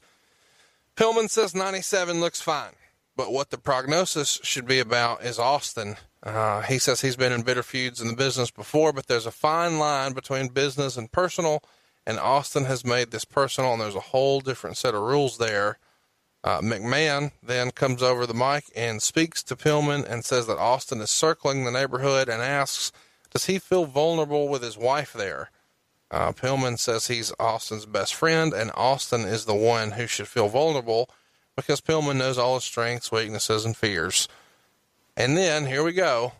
Vince asks if Pillman feels like a hostage in his own home, and Pillman says Steve is a dead man walking because when Austin 316 meets Pillman 9mm Glock, I will send his sorry ass straight to hell. And he moves the slide back as he's doing this. Uh, and they, you know, cut away. Talk me through. You're there in the room when this is happening. Oh yeah. So Well, you know, we, we go back and and we had had this idea. We wanted to do this live. So Vince and I had flown down uh, to Cincinnati and gone to the suburbs of Cincinnati in Kentucky. I don't know how the fuck Kentucky is a suburb of Cincinnati, but I guess it is. And we went to Brian's house, met with Brian and Melanie, and you know looked at the house and looked at what we wanted to do and pitched this crazy idea. Brian loved it, and you know, the rest, as they say, is is history. So um, we we got in touch with the authorities ahead of time, hey, let real, them know. real quick, was this Brian's personal gun? Yeah. Okay, continue. You got a hold of the authorities. So we got a hold of the authorities. We we let them know what we were doing. We we got a hold of the local authorities there um, to tell them that hey, we're going to be on live TV. You may be getting calls from people outside of the jurisdiction. You may be getting calls from people from all over the country. Uh, we also informed the Cincinnati Police Department. So any anybody within a radius of, of where we were, we let them know, hey, this is entertainment. This is what we're doing. The guy's going to have a gun. Um, it's all entertainment. Blah blah blah, and um, you know, treated accordingly. So, you know, we, we just kind of laid it all out, and and it was live, live, and we had walked through it earlier in the day and decided exactly you know how we were going to shoot it where people were going to be what they were going to do so on and so forth. And i just remember that night as we you know get night goes on and it gets dark and it started to get a little uh, chillier um, outside and we had that damn little pool there. I remember that and just thinking you know, God, I don't want to buy a bunch of cars either because I know Steve, and we had a couple cars in the driveway for Steve to throw people into. I didn't really want to buy a garage door either, but I figured, well, Okay. And I knew and I knew I had the okay from Vince that whatever we need to do, we do. So we, we go through the whole the whole deal and, and Brian pulls out the gun and we go to break and everything's going terrific and all that shit. And we get to the point to where now it's time for Steve to come in. Right. We have we have the whole fight out in the the Yeah, parking let's- uh, let's- out in the, let's the talk about driveway. that. Austin, when we come back from commercial, uh, right after this, Austin is beating up two guys in the driveway. And these guys are supposed to be, of course, Pillman's friends, but they're actually students of Les Thatcher's school, who is a trainer, uh, a former wrestler himself from the Midwest, and he's based uh, in that Ohio area. Uh, he puts one guy in a kiddie pool that Bruce just talked about, throws another guy onto a Jeep and squeezes his head in the door, uh, throws a guy in the garage door, as he says, hits him with a trash can and a tricycle and just whatever's laying around. And as he's doing all this, he's wearing Pillman's ECW t shirt, he being Austin. And then he stomps around to the front uh, door, can't get in, so he stomps around to the back. Think about what's what I'm about to say here. Then we cut away to Alex the Pug Porteau wrestling the Sultan, managed by Bob Backlund. What the fuck is going on in the WWF at this point? Holy shit. Uh, and then we cut back later. Managed managed by it was a Sultan, yeah. Yeah. Okay, you said that right. Okay. Uh, then we cut back to the house, and Kevin Kelly is on the inside, just freaking out that they hear Austin coming around. Pillman now has both hands on the pistol, and Melanie is screaming as Austin starts to break the glass on a door around the corner from the room they're in. And then Lawler starts screaming, Will somebody call the police? And as Austin charges, Lawler screams, Get out of there. Don't, don't, don't, don't, don't. And then we see Pillman stand up with a crazed look on his face and the gun pointed in Austin's direction. And then magically the feed is lost. Um, somewhere in here, he cursed. Um, No, not yet. oh, not yet. You're right. No, not yet. So, now the, the the here well, and and then here's the story. Yeah. There. Okay. I'm inside the house. So I'm on the other side of the way that the basement was laid out was where Brian and Melanie were and where the cameras were shooting one way and they could swing around, they could see the door. And I'm kind of back behind in the room, but I had to hide behind a deal. And we had a bat and we we thought we knew what the hell the, the glass door was. Well, come to find out, the damn glass is that safety glass. oh, shit. Oh, shit is right. You ever hit safety glass? No, but it's not easy. Well, it ain't easy, and it makes a horrible, horrible racket. And so when Steve whacked that glass the first time, I'm like, what the hell was that? I thought a gunshot went off. For real. You're not, thinking, so you're not in the room with him off camera. no, You're I'm another- in. I am in the room, Okay. but Steve's on the outside. Yeah. And Steve's trying to break the door in to, to come inside. And when he hits it with the thing, it was like I'm expecting the glass to break, and him to be barging inside at that point. Well, the glass doesn't break. And I, I can hear Steve on the outside kind of with an oh shit. because now we've got, you know, that damn safety tempered glass that, that won't break. And he beats the piss out of that damn glass, finally caving it in and come in. in on the inside, I'm half laughing my ass off because I know he's getting blown up on the outside trying to beat this glass in. And then he's got to come in and we got to have the physicality and have everybody get involved. On the inside, Brian is is panicking because Steve's not coming through. So Brian's like, "Well, shit, should I get up? Should I go, you know, and charge him and all this shit?"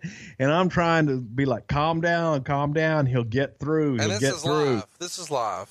Oh, this is live as live can get, man. Yeah. And so all this shit is breaking down. Finally, Steve breaks through and everybody, you know, gets in between them and, and we get him out and, and so on and so forth. And we, we go to break with Brian and the gun. And then I guess we come back or something like that. And, and that's where the, uh, Yeah. So when, when the feed is lost, McMahon starts promising an update as soon as they have any word whatsoever. Uh, and they throw it to JR, who's in the ring, and they say, Now, JR has no idea what's going on. Uh, and then he says that, and this is the first time I've heard this phrase before, and neither will Sid or Shawn Michaels, who've both been in our green room. Bear in mind, they're not reacting to this because this show's already been taped. The only thing that's live is what's happening in Walton, Kentucky. Uh, Lawler says it's better. They don't know. And No, the, the voiceovers were live. Well, I mean the actual performers, the videotape Oh we're yeah, seeing. yeah, exactly. Uh, that's worth mentioning. Lawler and McMahon are in studio in Connecticut doing the voiceovers. Mm-hmm. Okay. Uh, Live, live. And Lawler says it's better they don't know. And McMahon promises to interrupt this in a moment's notice once they get their satellite feedback. Uh, and McMahon says the producers have notified the authorities and that this was obviously a publicity stunt gone awry. And he hopes that no one's been hurt any more than we've seen. Now, here's where it starts to get interesting. McMahon says it's a fine line between reality uh, and what is many times portrayed in the World Wrestling Federation. In a very hushed tone, he says this. Uh, and then they go to a commercial after this Sid Shawn segment. We're building Survivor Series 96 here. And immediately after this, this is what I found hilarious to me. Right after a guy pulls a gun on a guy, let's go to commercial. Well, let's run a commercial for the WWF theme music CD featuring a kid dressed up as the different characters. So he'll dress up like Shawn Michaels and he'll dress up like The Undertaker. And then when we come back from commercial, well, let's recap uh, Austin in the driveway and then Austin coming into Pillman's house, pulling the gun and more static. And in between, of course, all of this, the little kid's CD, which I think is hilarious. Uh, McMahon says that Austin has taken it too far, and Lawler says he blames Pillman. Uh, McMahon says, How dare you? And um, Lawler says he shouldn't have been there, and WWF shouldn't have sent the cameras. And, and, and McMahon, this is fun to me because this is just McMahon speak. He says, Part of the responsibility falls on respective shoulders. I don't know what respective shoulders are, but uh, that's hilarious to me. Uh, then we get maybe the first time we've ever seen him on TV or heard him on TV. During the Marc Mero fake razor match, they have WWF director Kerwin Silfies call in and say he's in a satellite truck on the road in front of the house, about 50 feet from the house, and that everything lost power all at once. The truck went dead, the house is totally dark, and he has no idea what's happened. But all the other houses have lights. No one's come out of the house. Austin's car's still in the driveway. But when everything went dead, And in real life, I got fucking cops coming down the uh, coming down the street. No sirens, but lights lights going. And I'm standing in the middle of the street trying to say, you know, trying to go, hey man, it's cool. It's all cool. We got this. It's okay. you know, we had called them. here's a silly question. Do you Yeah. have- did, did did Walton, Kentucky require a permit for you to be filming there? We were on private property. Okay, I was just wondering, oh. like, well, you know, would you hold up when they come? You hold up like a sheet of paper and say, "No, dude, it's just Hollywood shit. Here it is." Or No, it's like, hey, don't don't you know me? I, I used to be Brother Love. I, I used was to going be to over. say, so instead, it's just a guy with a very red face and a white suit saying, "Nothing to see here." Ten gold rings on. Nothing to see here. Nothing, to, nothing to see here. Go away. It's okay. nothing to see here. Thank you. Go, go on your way. Um. So then, when everything, here's what I Krispy really, Kreme lights on. That was mean to say. Okay, Justin Zimmerman is probably just right now probably putting one in the chamber for me, but just kidding, Justin.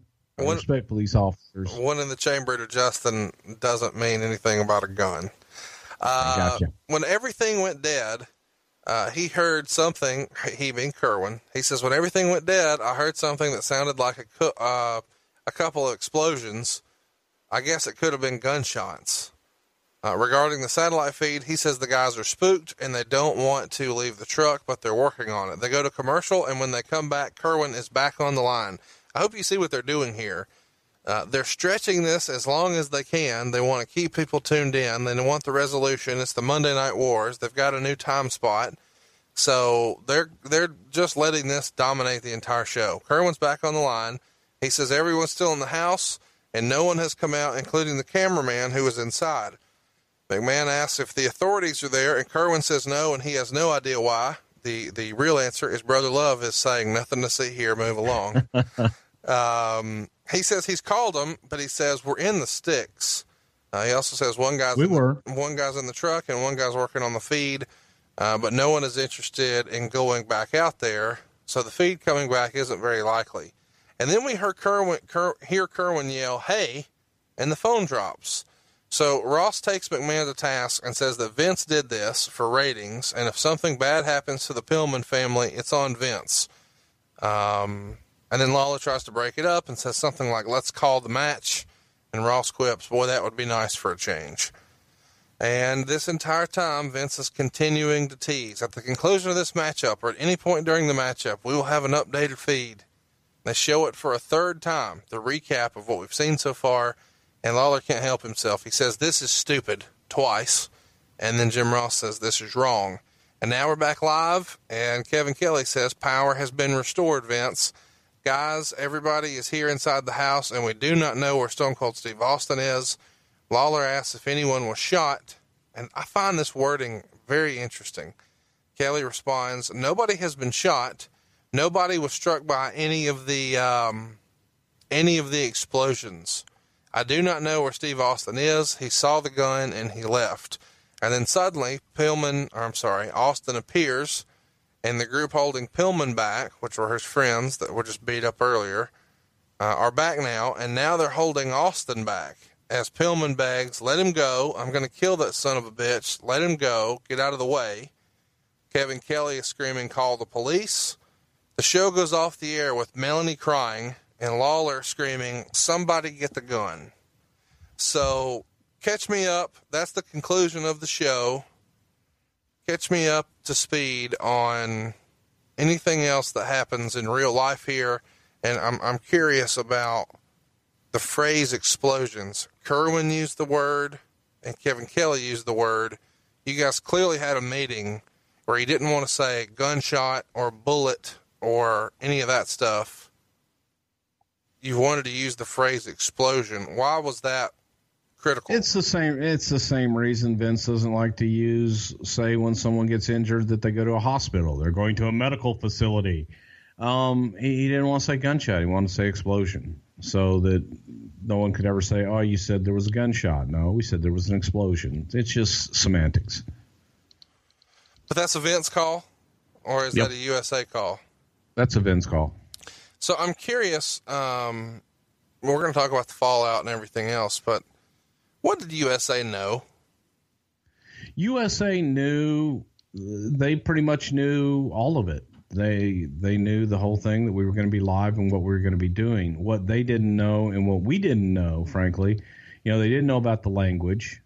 Um, I I did ask everybody to you know watch their language. Pillman said But- motherfucker. Is that right? Uh, something like I'll fucking kill him or something like yeah, that. yeah, yeah. Yeah. He said the F word. Yeah. Yeah. Uh, oh, there was definitely a fuck in there. So help me understand. I've always been fascinated by this. When you guys need to get, I mean, you didn't run everything you were doing past them or past the network. You just knew whenever, hey, we're getting close to the line on this. We probably ought to let somebody know. Do you send them an email? Do you make a phone call? Do you send No, it's a phone written- call. Vince called him. And so when you say um, who would that be? Don't say USA. Bonnie Hammer.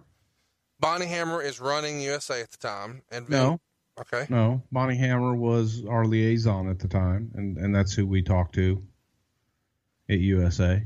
That's just who we communicated with. what was her role at USA? Like uh, yeah, programming, maybe. I don't really, I don't remember her official title, but Bonnie's who who we worked with. And so he would just have a direct line to her and say, "Got an idea? Let's hear it in your Vince pitch." We're gonna do something a little unique on Raw live, and uh, here's here's the here's the deal. Here's what's gonna go on. He just explained it, explained what they were gonna see, and the fact that uh, that Brian would have a gun, and we would give you know that no one would be shot, nor would we allude to anyone being shot, and that we would make it clear by the end of the night that, that we did want to leave a cliffhanger, but we would make it clear at the end of the night that no one had been shot or anything like that. But you know, we did want to leave a cliffhanger so for people to tune in next week, see what did happen. So I'm curious, uh, when you guys pile out of there, how much longer do you hang out at the Pillman household before everybody's cleared out? I don't know. Hour or so. We just packed up our shit and left. Thanked everybody and left. And do you like tell him to get a quote on the door? Or do you have a contractor there? I mean, you just busted into his fucking house. Oh yeah, we had all that taken care of. We had somebody coming out the next day. Okay. Yeah, any damage we did, we always took care of that. Uh, what? How was Melanie to work with during this segment? Awesome. Because you were producing her, right? Yeah. Uh, I mean, we, we again, Vince and I had been there that weekend but, yeah, and, this and is gone over the whole thing with them. I want to ask this because I read once that you guys thought about taping it, and the plan was to tape it to kind of control the variables, but then you ultimately elected to do it live. And you've told me off air before that you much preferred doing stuff with Vince live because he would just analyze shit to death when it was on tape. But when it was live, you do it one time and it's done. And it, you know, good, bad, or indifferent, we're finished with it, and we don't have to obsess about every little detail. Correct. So my question is, when the original idea was to tape it, was it you pushing, saying, "No, let's just do it live"? It was, you know, it was probably both, but it was Vince who wanted to do, you know, it was Vince who wanted to do live commentary, and Vince wanted to have as many elements of the show as he could live.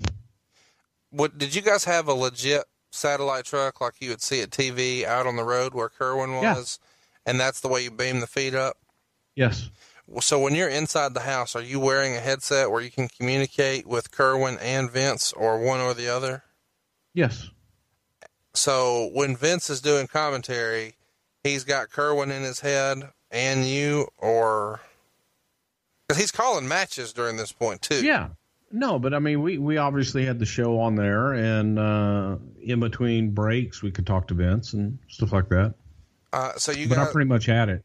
so you had coached up Kerwin what he was going to say. This is this is before scripting. So you just kind of give bullet points with Kerwin, uh, or he didn't have like a script to do or anything. No, God, no. Um, the cutaway. Back in those days, somebody asked you a script, you got a handful of pills. do do do. Um, it. But speaking of Duke, Duke, Duke, he's right there in the studio with Vince, and he's just on camera, right? When they do the I cutaway. I guess. Okay. Um, here's what's interesting. The show does get a bump in ratings, but not nearly what the Bret Hart return announcement did a couple weeks before.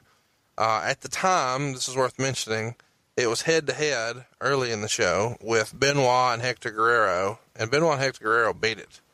Um, because the gobbledygooker, he's over. I mean, can we agree? Of course. Maybe not so much. Uh, Raw the next week, there's no mention to open the show, but a few minutes in, McMahon says, We apologize for what happened last week and just leaves it alone. Uh, Austin cuts him off from a backstage promo and says, That's all Vince ever does these days is apologize.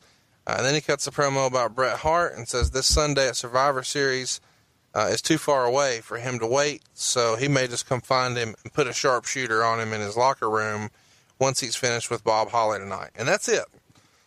Uh, and I guess what sticks out for me, you know, most about this, and we're going to continue to beat it up, I'm sure.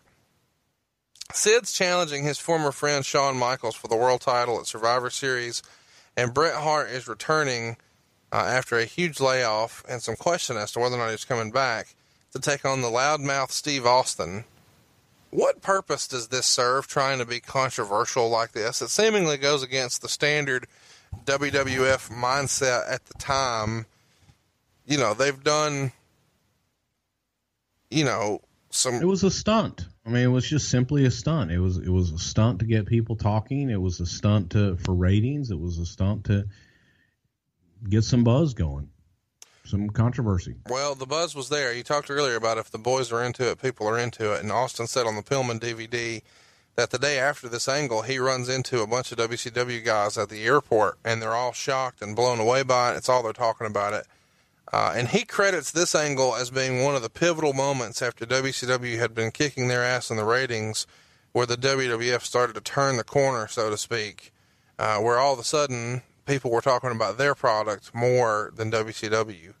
Do you agree with that? Can, in hindsight, can you say, hey, that was the moment where we started to do more attitude stuff and people started talking about us more than them? It was a moment. I mean, it was definitely controversial, and it was a moment. Uh, I don't know if it was the moment, but um, that's when we were starting to take a turn. Sure. Um, Bischoff took the WWF to task very publicly that week and saying, you know, they took it too far. It was in poor taste, etc. Obviously, he's a competitor. They're competing for advertising dollars. He's going to try to bury this as much as he can. And lots of folks were offended and complained, and some folks even wrote uh, that they should cancel Monday Night Raw. You know, this is newspaper stuff where people are talking about this. So USA decides they need to distance themselves and apologize, uh, and then they say it won't ever happen again. And so that weekend, Vince McMahon appears on Livewire, which is the Saturday morning live show shot in the studio. Is that in the studios or is that in WWHQ where they would do Livewire? I think it was in the studio.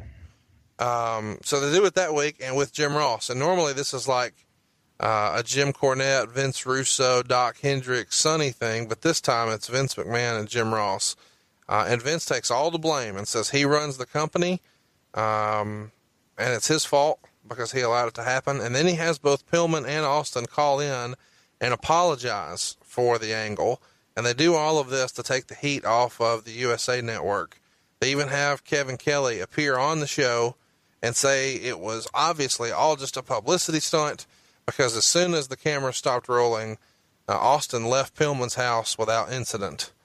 Uh, in the subsequent rema- uh, recaps, they digitized this gun uh, on USA every time it was shown, but not on the syndicated show, just on USA. Uh, and then after a couple of weeks, Jim Ross said that uh, it would never appear on TV again. For what it's worth, this reaction was not immediate. It took a little bit because the gun did appear on the West Coast version of the show that night.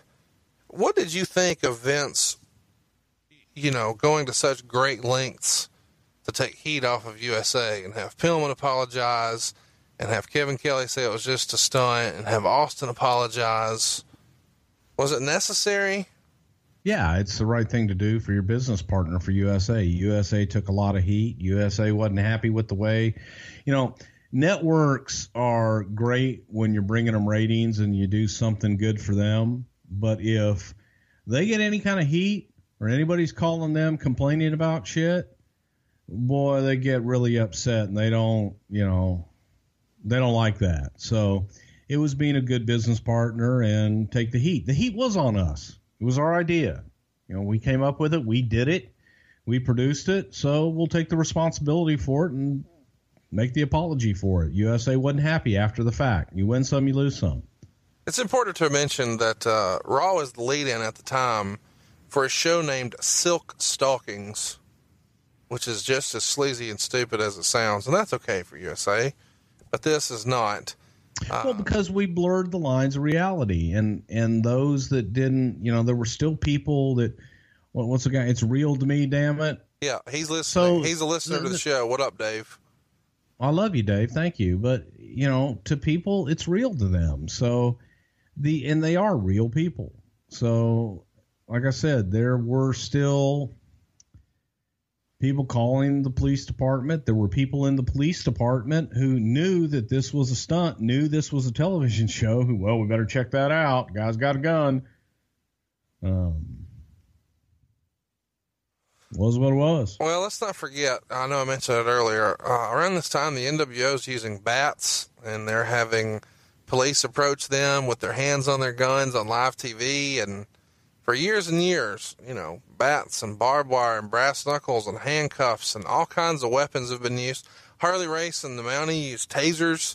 Um, two months before this, you guys buried a guy, legit, not like wrestling buried, but dug a hole like a grave and then drug dirt over him. Uh, Shawn Michaels faked a, a, collapse on a live Raw following a real life injury. Uh, WCW the year before it had Hogan throw the giant off a building on pay per view. Uh, later this same month, Jose Lothario would fake a heart attack on pay per view.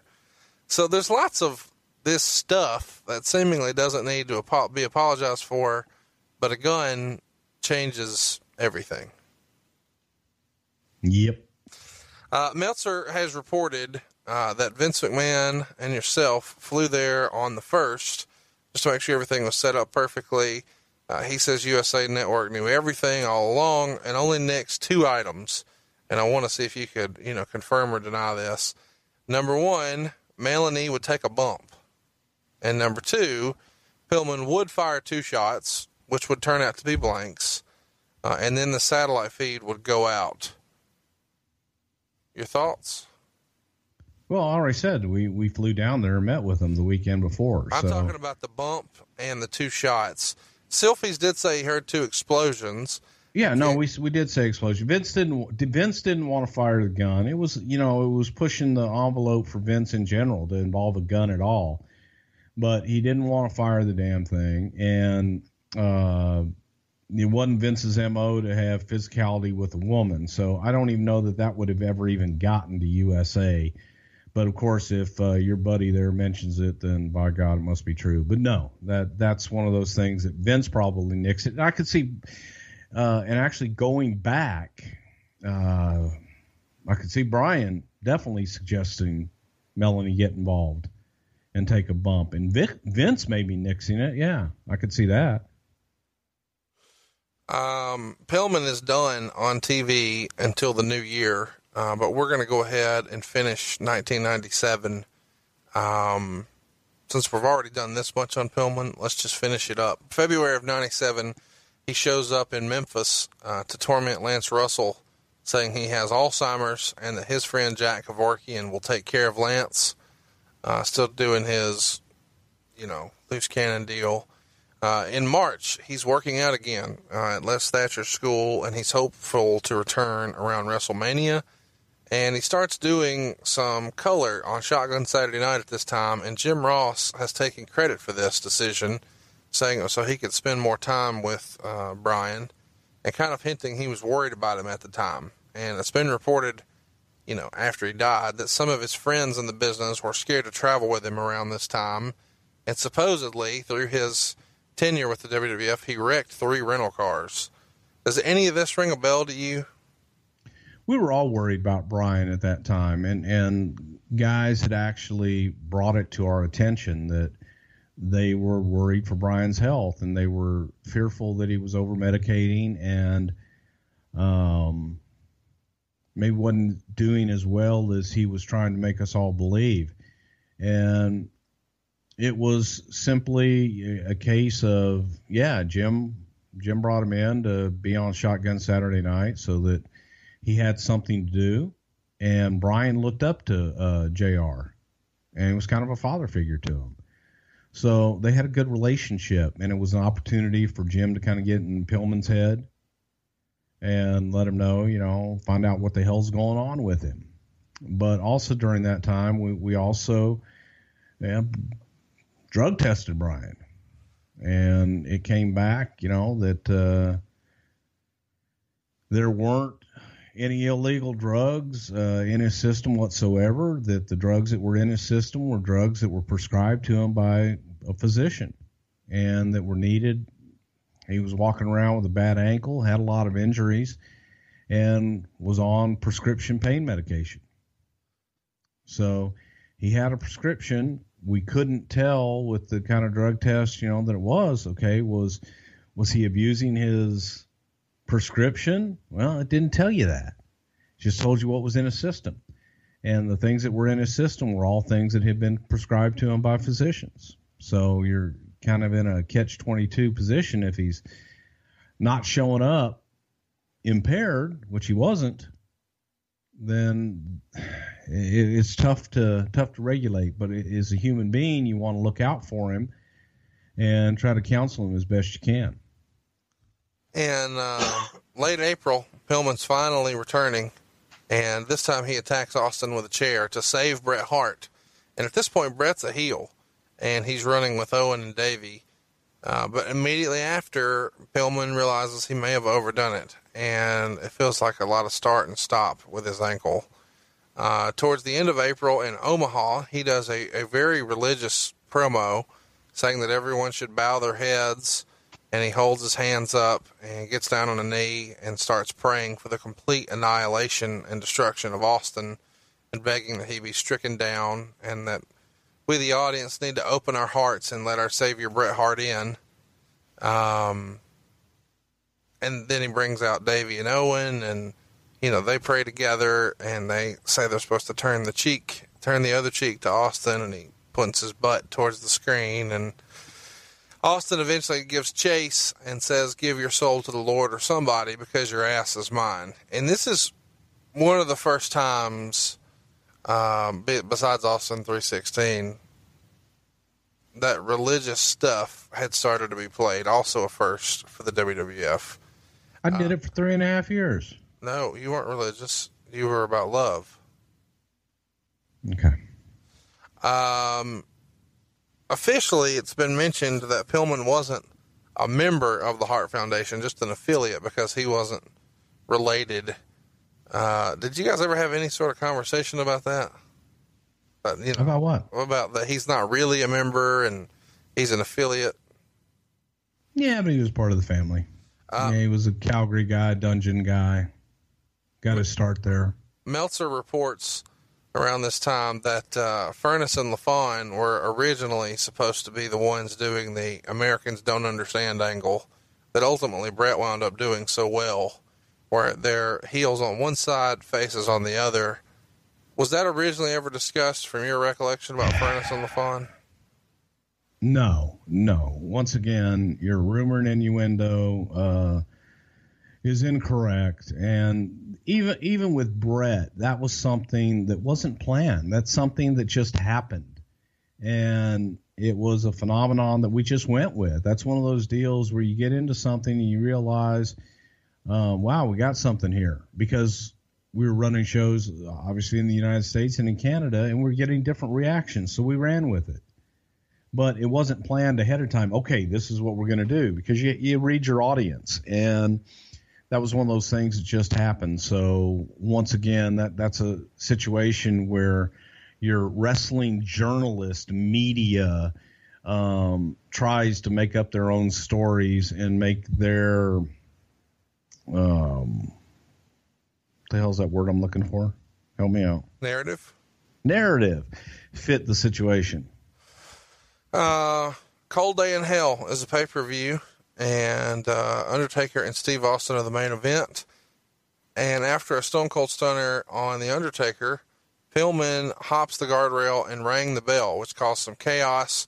In the confusion, Taker hits the tombstone and steals the victory, which furthers this Austin Pillman situation. I've always wanted to ask this because I found it odd at the time, and when we're talking about it, I know people like when I say this. Who knows when we'll talk about Cold Day in Hell pay per view again? Vince wasn't at this pay per view, and I always wanted to know the scoop here. Apparently, someone named Rose passed away the night before. Who is this? That was his best friend's mom. Okay. Uh, is this the first pay per view you remember Vince not being at? No. What other ones would he have missed? Do you recall any he of missed the king. Of, he missed the King of the Ring in Baltimore when he was having his neck surgery. Um, maybe in your house here or there. Okay. Uh, in May, Pillman does a uh, segment on Shotgun Saturday Night. At some point in there, Sunny is talking to Mankind, interviewing Mankind and she says, I won't bite. And Pillman immediately quips, but she will certainly swallow, continuing his edgy loose cannon deal. Uh, this has to be a rib. In May, there is a Hart Foundation attack on Bob Holly, and in the melee, Pillman brings a squeegee to the fight. But a rib.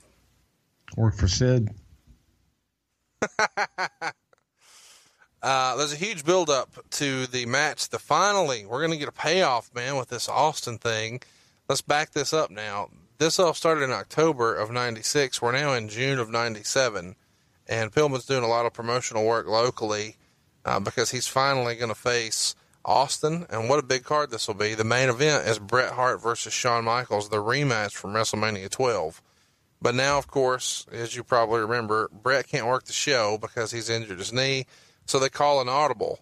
So instead of Bret and Shawn and Austin and Pillman, Shawn just wrestles Austin, and they do an interview segment early in the show where Austin attacks Pillman and puts his head in the toilet and flushes it. Is that a Vince idea?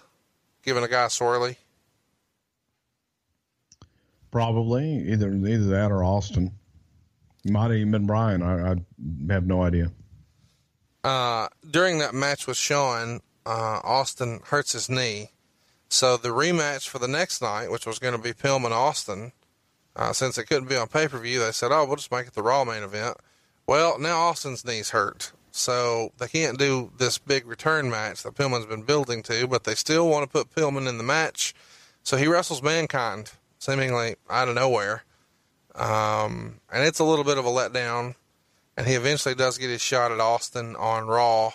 Uh, but it's a it's a DQ because the Hart Foundation is handcuffed to the ring post. Austin stuns the ref. Owen fishes a key out of the ref's pocket, and somewhere in the melee, Pillman gets his nose busted here.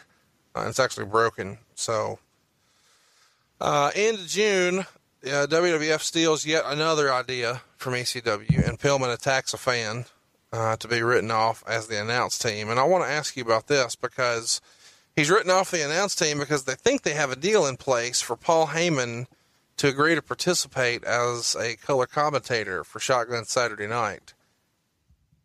Uh, what's your recollection of that situation? Because I know you were very involved in Shotgun Saturday Night. Well, there there was speculation to use Paul, but it wasn't ever really a done deal. So Paul had agreed to do it, and just then decided he didn't want to do it at the last minute. I think Paul felt that that would hurt, and I'm putting words in Paul's mouth. Uh, I think would have hurt his credibility with his fan base. Um.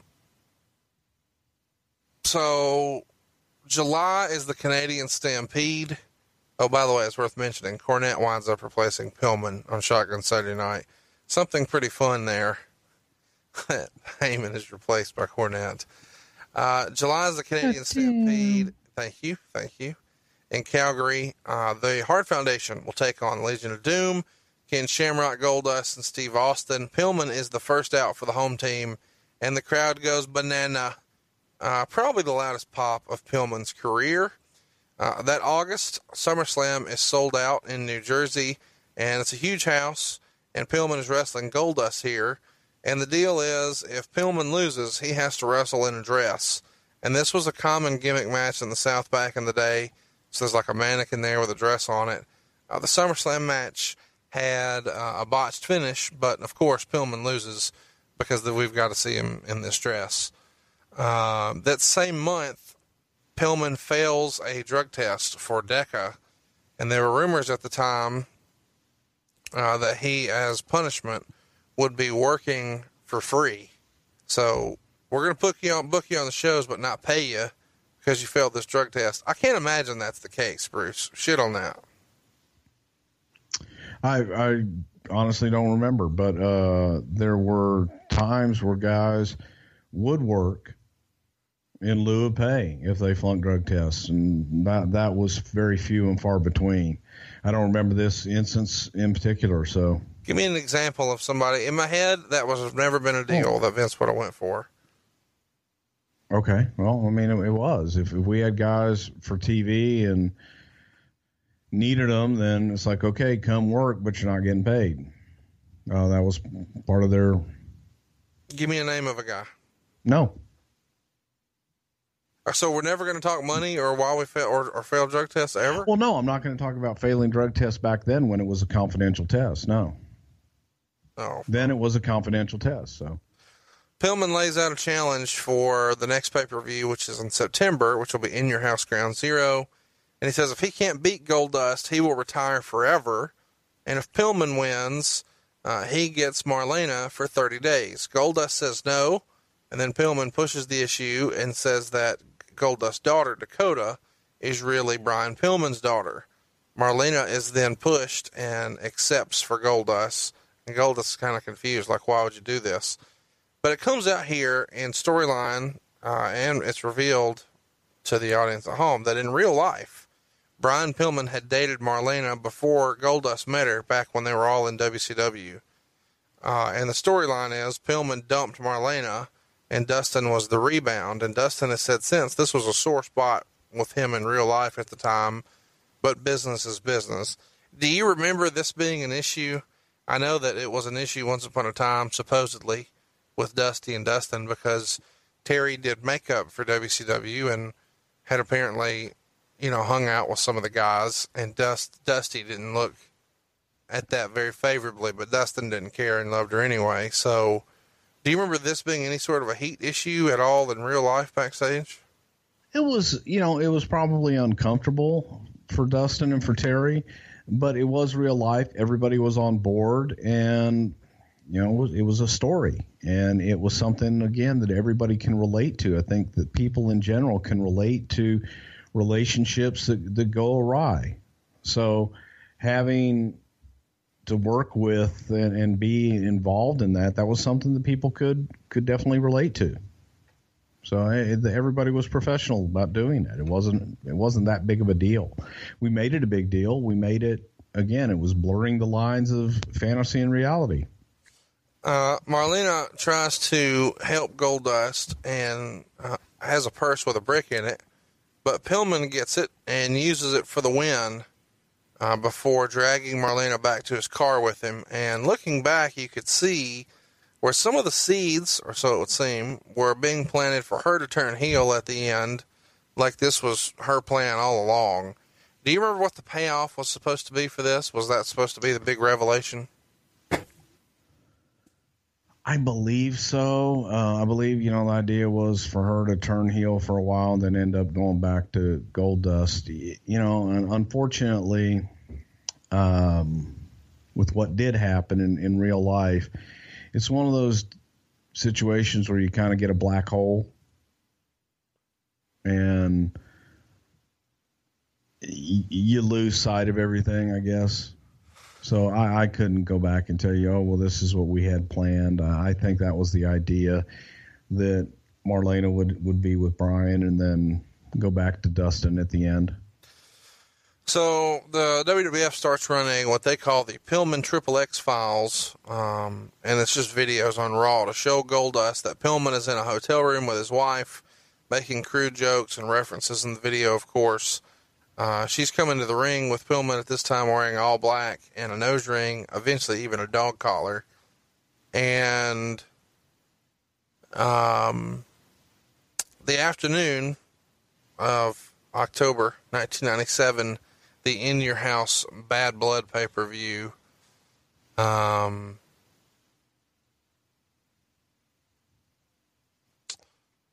Bret and Pillman are late to the building that day in St. Louis, so folks just assume they're all on the same plane, or these two guys are. Uh, you've told us before on the show that Bret would show up late to the building uh, pretty routinely, but when Bret does show up and he shows up alone, people start to realize something was up. And Pillman had missed a few shows that summer, and folks were worried.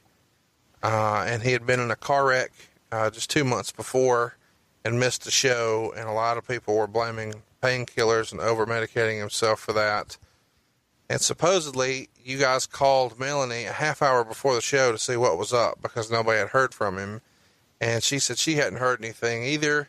And a short while later, uh, the police notified her that they found his body, and a WWF official was able to recognize with the hotel that he had been discovered there.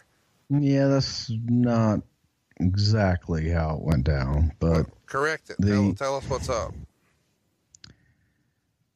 Brian didn't show up, and you know we started asking guys, "Have you seen Brian?" You know, uh, initially everybody thought, well, he'd be on Bret's flight, and Bret said he wasn't on his flight, so we started asking, "Hey, did you see Brian?" And guys, you know, that had stayed at the hotel where Brian was. Yeah, he stayed at our hotel. But he wasn't on your flight? No, didn't see him this morning. So I believe it was Jim Cornette called the hotel and asked if uh, I'd, I'd, called. I had called uh, Elliot Pollock, I think, first, and asked if he had heard from Brian and knew where he was. He hadn't heard from him.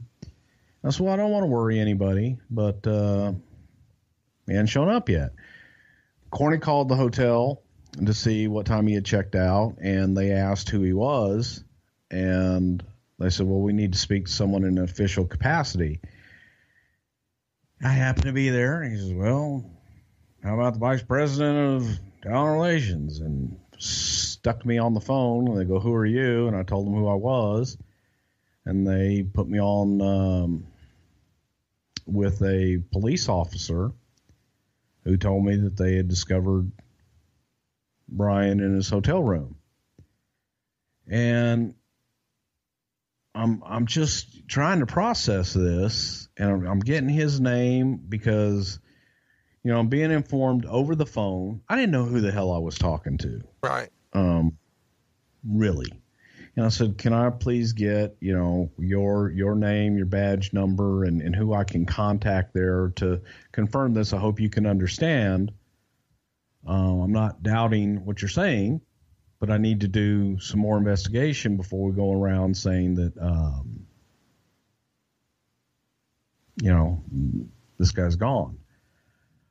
And then we went in and, and I talked to Vince and, and JR was there and, and Corny was there and um, I called Melanie and asked her, I said, Hey, you heard from Brian?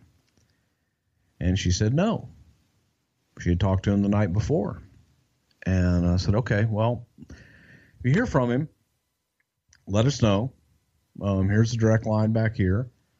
Um, we hadn't heard from him.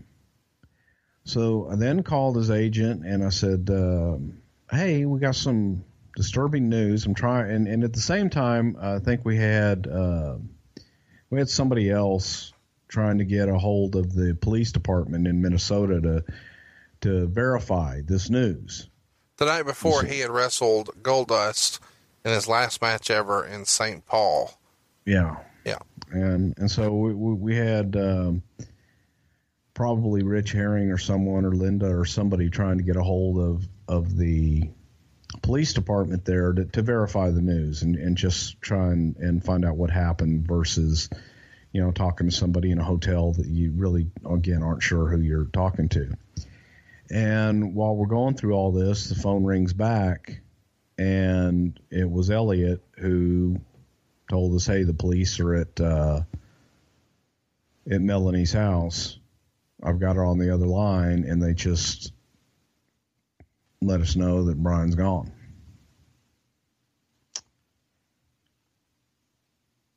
And you know, it's it's it's moments like that where it sucks. Uh, it really just sucks. It sucks to be in the position I was in, having information like that, and not knowing for sure. You, know, I, have been told um, things that were wrong. You know, your your buddy, the, the the wrestling journalist expert, has has reported people who passed who hadn't passed, and and it happens. That happens, uh, and I understand it.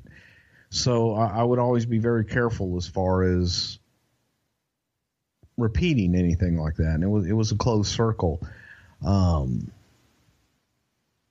and I think the shittiest thing that happened was we were, you know, we were emotional. When I say we, uh, I was emotional.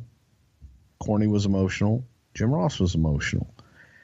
And I don't know if it's a knock or what, but I remember it, it upset me at the time. And, and, I understand where he's coming from now, but uh, but it upset me at the time. It was was Vince kind of snapping at us, basically, get your shit together. and it was in a it was in a matter of minutes that we had just learned that one of our colleagues and friends had had passed. I had the shitty job of of of getting that news and, and being online with the guy while his wife is getting the news. It's it's not a fun until you've been there it's hard to explain and, and it's hard to tell you the feeling and and and the the emotion and the range of of emotion you go through. And it was just tough. It was tough and and now we got to sit there and figure out oh my god you know we we're we're here we got a show to do um and you got to make hard decisions and, and you got to move forward. And it, it's nothing you nothing you say and, and nothing you do will be right. Um, everything will be second guessed by people that, you know, days after. But you're always second guessed by the people who have never been in that position to have to make those hard decisions. So to anybody that wants to second guess the decision or, or make comments about it, fuck you. You weren't there. You never had to make those decisions, and uh, I wouldn't wish it on anybody. So, I mean that that's what happened, and um, you know we had to act pretty quickly and, and make some quick decisions, and and decisions were made, and we, we decided to move on, and, and that Vince would make the announcement. And you got guys in the locker room who were with him the night before, who were his friends and his colleagues, his you know brothers and sisters, and um, there's a family, there's a wife and kids who just lost their dad and, and their husband, their son and their brother, um, so yeah, it sucks. It's worth mentioning um, that when this happens, Melanie came into the relationship with two kids. Brian had two kids, and they had a son named Brian together. And when Brian passes away, she was pregnant. Um, when they found him dead in his bed at the Budgetel Motel in Bloomington, Minnesota, the authorities found pill bottles, none of which were empty, and one empty beer. Um, the pills were all, of course, prescription muscle relaxers and painkillers. Uh, there was no illegal drugs. Uh, there was no note. And I assume this was Soma's. Would you imagine? I, I don't know. Dying, the official cause of death was a heart attack. Yeah. Brian died of a heart attack. And there, it wasn't a drug overdose. I didn't say it was. No, I know. I'm, I'm just making that clear. Uh, it, is, it wasn't it is drug worth overdose. mentioning that that is what everybody assumed, including Vince McMahon. Um, that night on the pay per view, uh, he actually said that on the pay per view. Um, well, I don't think he said it was a drug overdose. Well, I mean, he kind of did. No, he didn't. Uh, he says when it well, it's worth mentioning when you talked about Vince addressing the situation during the free for all segment prior to the pay per view, they shot something with Vince in his announcer outfit with the cage behind him backstage, and uh, he said, you know, that Brian Pillman had passed away. Once the pay per view actually starts, he mentions it again while the Nation of Domination are doing their entrances. And when it was time for there to be a Brian Pillman dude love match on the card from Bad Blood, McMahon says, quote, Authorities expect no foul play was involved in terms of the initial inspection. Um, there are concerns about the possibility of a drug overdose, be it prescription or recreational. Of course, that is a problem in all sports and all forms of entertainment. Um, that will not be definite for another seven days when the toxicology report comes in and is made public. So he on the pay per view prepares his company, at least in my opinion, for what he knows will be the lambasting that, oh, now one that's on your roster did it and overdosed because guys were passing away even here from drugs. Um, but to have it happen on a pay per view and make this announcement, he knows he's going to have to address this. Well, and again, but at the same time, too, you don't always. That's why I, I, I shudder when, when people, you know, will will either criticize it, second guess it. Man, it, it's within minutes, hours of finding this information. You don't have all the information. No matter what you say, no matter what you do, is is going to be second guessed, and and you know, I, I guarantee he, he didn't. You know, he, he made a decision. That's what he said. That's what he did. Okay, great. But um, it, this is worth but, mentioning, though. You know, when people say, because when I talked about there were pill bottles there and one empty beer, you went you went right to, hey, he died of a heart attack. And well, he did. I, I because get, the assumption automatically you automatically jump to in your mind well there were pill bottle there were pill bottles and there was a beer the average person me included is going to jump to the conclusion well he OD'd not just problems. not just you included Vince McMahon, the owner of the company, goes on fucking television after a guy dies from a heart attack and says, "We didn't know what he died of." So why? So why? Why would you just fucking name? Hey, there's a possibility because people are going to say just like you did that there were pill bottles there, so he died of an OD. So address it up front. That's the only thing I can assume was his reasoning. I can't tell you Vince McMahon's reasoning for doing that. Well, I can because he says of course, that is a problem in all sports and all forms of entertainment, which, which is, it co- is. which is code for it ain't just us, it ain't just wrestling. People die in music, people die in the movies. People die every day. But the point is, Brian Pillman has this thing around him now in his death that is, oh well, it was a drug overdose. Vince McMahon is the person who put that in everybody's head. Well, I think everybody had that in their head, regardless of whether Vince put it there that night or not. Now, you're saying that because you're inside the wrestling bubble. So everybody in the locker room may have thought that because they saw him stumbling and bumbling around the back. But when the the media did it, the media did as well. It's just like you do. I do. You're how? saying the same thing. How am I saying the same thing? By bringing it up. I'm bringing it up to give your fucking former boss an out to excuse his bullshit decision here to just say on TV and speculate that it was about drugs. And he continued his bullshit the next day, and we'll get there in a minute.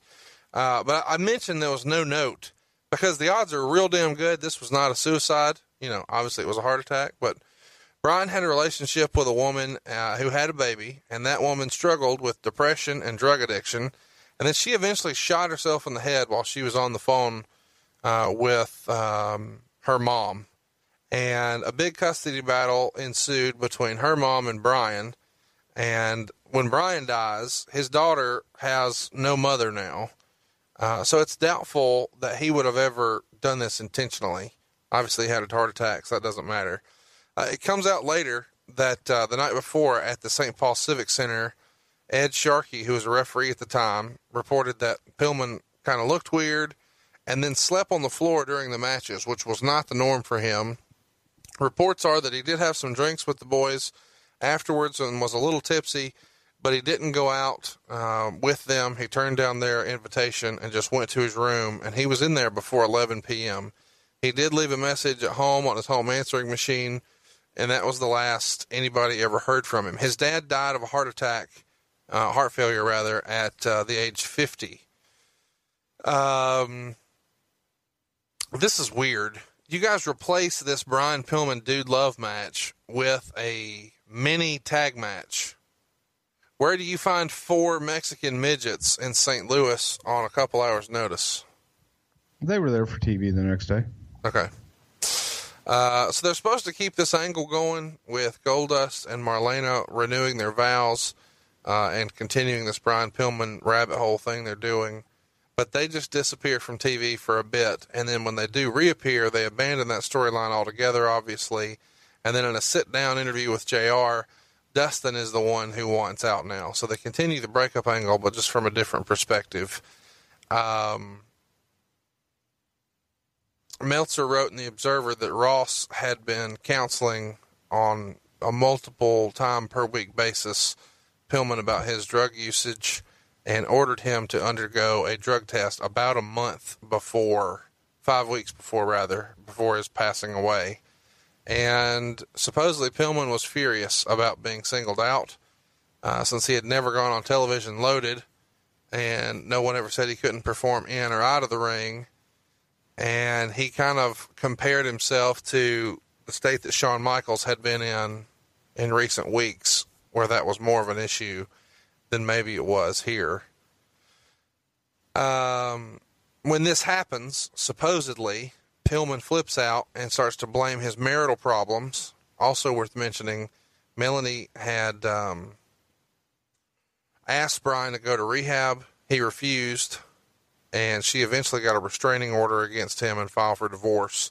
After a brief separation, he returned home, and then for a series um, in like September and October, he had to miss Friday night house shows because he was at a court mandated anger management class on Saturday mornings, including the night he wrestled his last match uh, with Goldust in St. Paul. Um, what do you think about this whole JR drug testing him, his fallout with Jim Ross right here at the end? Because supposedly this led to him calling Bischoff all depressed and talking about not being happy with his position in the WWF and maybe coming back to WCW to join the Horsemen. Nothing ever came of that talk, of course, but what was your thought about Brian at the time when this whole Jim Ross thing. Well, it wasn't just Jim Ross. It, it was his friends and his colleagues were concerned for his well-being, and so yeah, he was singled out because there was reason to single him out because of his actions and because guys were concerned for his health and his well-being. So he was asked to take a drug test. You know, it's it's real simple. If you're not doing drugs and you say you're clean and you're okay, then there shouldn't really be an issue about taking a drug test. And I think Brian kind of felt that he was betrayed by JR and that he was being picked on because he was different, because he was living the gimmick. But I think, you know, guys were just concerned for him. So there was a drug test he was asked to take see if he was on anything other than what he was being prescribed. Man, it came back that he wasn't. I guess my question. He took it. I, am talking about the, um, the relationship between he and JR Do you know if they? I passed, said he felt betrayed. I mean, he felt betrayed by Jim after that. But do you think they passed it up before he passed away, or no? Yeah, I think so. I mean, I, you know, I, who really knows? I think they did. I would hope so. I mean, Jim Jim felt I mean, god damn, he he, he loved Brian. Yeah. No, I'm not so, JR I mean, it's just, trying to help. Yeah, I, I, would hope so. I would I would definitely hope so. I talked to Brian about it as well. You know, went through the whole thing with him. Um, and you probably had a different approach than a Jim Ross, and I'm not saying that from a shit. Oh, I had a, I definitely had a different approach than Jim Ross. You know, I've, I've been there, done that. I, I've done them all. So it's, it's I'm not going to sit there and throw stones. I, I, live in a glass house. So hey, let me just ask a, a stupid dumbass question. Uh, I'm asked a lot of another them. one. Here's another one. Yeah. Uh, for those of us who've never used before, uh, what's a soma? Like, I mean, we, a soma is a muscle relaxer. I get that, but I mean, can you compare it to another more common. Like in my real life, I never hear people talk about somas. I hear all the other, you know, drug name. I hear hydrocodone and blah blah. I mean, you hear all that. You hear OxyContin and oxycodone, and you hear all these different Percocets and Xanax and yeah, all that stuff you hear about in your real life. You know, this guy does this and that and blah blah blah. But Soma seems like that's like a wrestling thing. Why? No, it's it's kind of a it's it's a sport thing, really, because it's a muscle relaxer, and it's one of those things that when you get um, like a muscle injury, I guess would be the best way to put it, where you're really tight. So it does. It does exactly what it says. It relaxes the muscles. It gives you a feeling of euphoria and uh, kind of makes you like Jello. It's probably one of the worst drugs out there, very habit forming and um, terrible. The big drug, Very addictive. the big drug in the NFL is Toradol. Um, Toradol's not really a drug. I mean, it's the pain reliever. Come on. I mean, Toradol's more of a natural kind of so Soma is easy a, now, Tiger. Soma's another Yeah, level. Bad. Yeah, Soma's bad. Toradol and Soma, two different categories. Uh, Soma, when mixed with alcohol, Horrible, horrible mixture. Dead, deadly. is this? Um, you know, we hear about guys overdosing with Somas all the time. When did it become? When do you remember it being like the it drug in the back? Wow. Um, I don't know. I mean, a long time. I mean, I- I- I couldn't tell you. Nineties, eighties. 80s, 90s. Okay. All right. Well, it seems like I just heard mostly about it in the mid 90s on.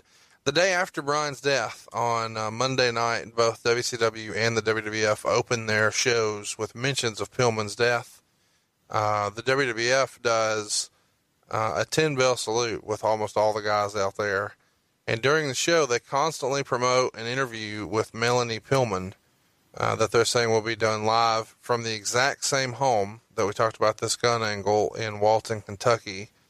And during the show, they show a bunch of framed photos of the family uh, with Brian holding his uh, child and photos of Brian and Melanie together, and even a picture of Pillman and Austin as WCW Tag Team Champions. Were you there on location when this interview happened, or were you in the studio, or were you at the building? I was at the building. Uh, would they have sent Kerwin to do this? No, they didn't send anybody uh, that I can remember. It was just simply a, a remote, a remote setup. Yeah, cameraman and And no, remote setup. no producer. Mm, I don't think so. Um, They might have had somebody from the studio go there, but everybody else was at TV. in the years since, Melanie has defended. Uh, well, I don't know if defended. Uh, Here's what she says in the years since. Vince told me I didn't have to do the interview if I didn't want to, but I felt obligated to him. I knew he wanted me to do it, and I knew I would be relying on this man for food. Um, when it comes time for the actual interview, after they've promoted it and teased it the entire day, uh, Vince says something like, Let's run through this now. This is 24 hours after they announced his death. There's a great deal of speculation, obviously, when a 35 year old man in competitive condition passes away. Can you please tell us what you have been told to end any speculation as far as Brian's death is concerned? And she says something like, apparently there was a problem uh, with his heart. There was a lot of stress on his heart. I can't really tell you what caused that. Vince says there was speculation Brian may have taken too much prescribed medicine and that that was the cause of his death. He asks if that was proven to be the case, would Melanie have any advice to aspiring athletes who do get hurt and resort to prescribed painkillers? He's real careful about saying prescribed medicine. Melanie says she can't comment on that, but Brian was not only an athlete, but also involved in a car wreck. She said all athletes to a degree experience a reliance on painkillers, and she knew it was a matter of time before it happened to someone, and unfortunately, it was her husband. She said she had hoped it was a wake up call because it could be your husband or you next, and you don't want to leave behind orphans like her husband did. Uh, Vince asks how the kids are taking the news and do they understand. Melanie says little Brian doesn't understand why daddy isn't coming home. They're zooming in here looking for tears. Uh, she said Brian understands because she's the uh, adopted daughter after her mom killed herself two years ago.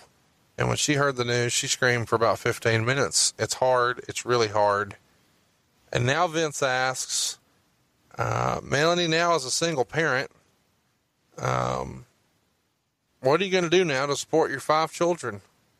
Melanie says she doesn't know what day it is, much less she will what she will do, but she thanks the fan and the company for calling and commenting on the internet. But she says she has no idea what she will do. And Vince asks how she wants Brian to be remembered by fans. She asks that they remember that he was the greatest father in the world and a compassionate and loving man who loved this business and lived for this business. And I guess you could say he died for this business. Vince then sends his heartfelt condolences And the segment finishes with her saying, Thank you, Vince. So I want to hear your insight as the decision. Okay, so he's definitely dead. Great. Let's send the camera crew to Kentucky. Let's see if we can get her to do a camera, uh, an on-camera interview and talk about. I'm, it. I'm not sure that's a narrative that Dave Meltzer would like to have everyone believe, but it was simply a situation where you know here's a here's an athlete, here's a guy who's on TV, he's a star. Melanie's getting bombarded with requests for interviews and people doing you know exactly exactly that that are want, wanting to put her on live TV, and she said, you know, I would rather come on and talk to his fans and say, "Hey, no, here's the deal."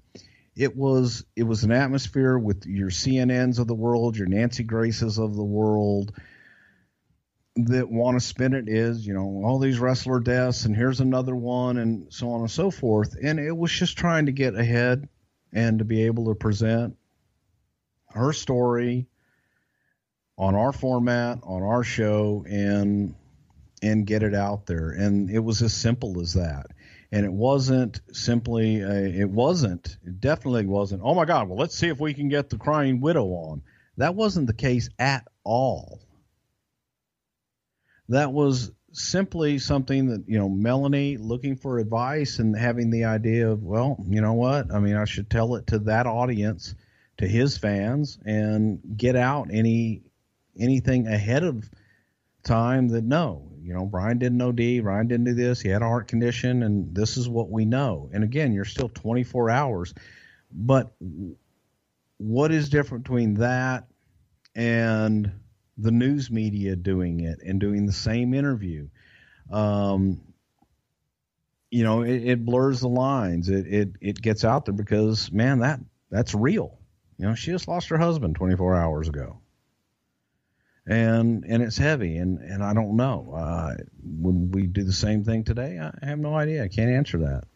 I can't tell you whether it's a good decision or bad decision. It was a decision that was made um, at a critical time that that happened. Criticize it don't criticize it whatever it is. It, it is what it is. That's the fucking most ambiguous answer you've maybe. well no I mean it is what it is she wanted to do it Wait a minute. Wait. A you got to address it She said, "Hey, send a crew here and zoom in on my tears. Let's talk about this. I want you. I want to make sure that you come out of this. No, no. See, okay, clean. again, you're you're sitting there. It's television. You're telling. It, it's no different than what the news does, what CNN does, and every, and everybody else, what Fox News and what everybody else does. Somebody's kid is just killed, falls out of a, a goddamn apartment fire, and what do they do? They go get in the mother's face. How do you feel? How do you feel? And they go zoom in on their tears. It's no different than what everybody else does. The only difference is, is that it was Melanie Pillman and Brian Pillman, and it was simply to do it on our show and for her to get her story out without them editing it and them putting their spin on it. And it was just giving her an opportunity to do that. That's all it was. It was an opportunity for the WWF to control the spin because they shot Sure. and not. well, well, no, it's an opportunity for us to get that story out and allow her to get her story out. Sure, without a doubt. It's an opportunity for Vince to cover his ass. There was no ass to cover there. Vince didn't kill Brian Pillman. Oh gosh, I'm not saying that. I'm saying most. What you're things- saying he's covering his ass for what? What's he covering his ass for?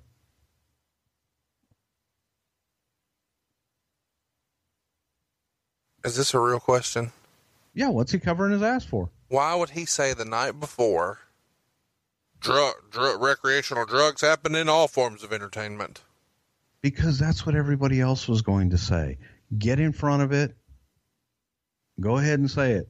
No, It's the I- elephant in the room. But no, here's the thing. It's the it's like when you're a little kid and you get in trouble, and then you're like, "Well, Bruce did it too." I mean, that's that's kind of what Vince is saying there. Hey, musicians do drugs too. And the the line of questioning here. Hey, now as a single mom, what are you going to do to take care of all your children? Again, how's that different than what what Nancy Grace asks people all the time? Well, and what, well, what all the other here- here's all how other people different. do.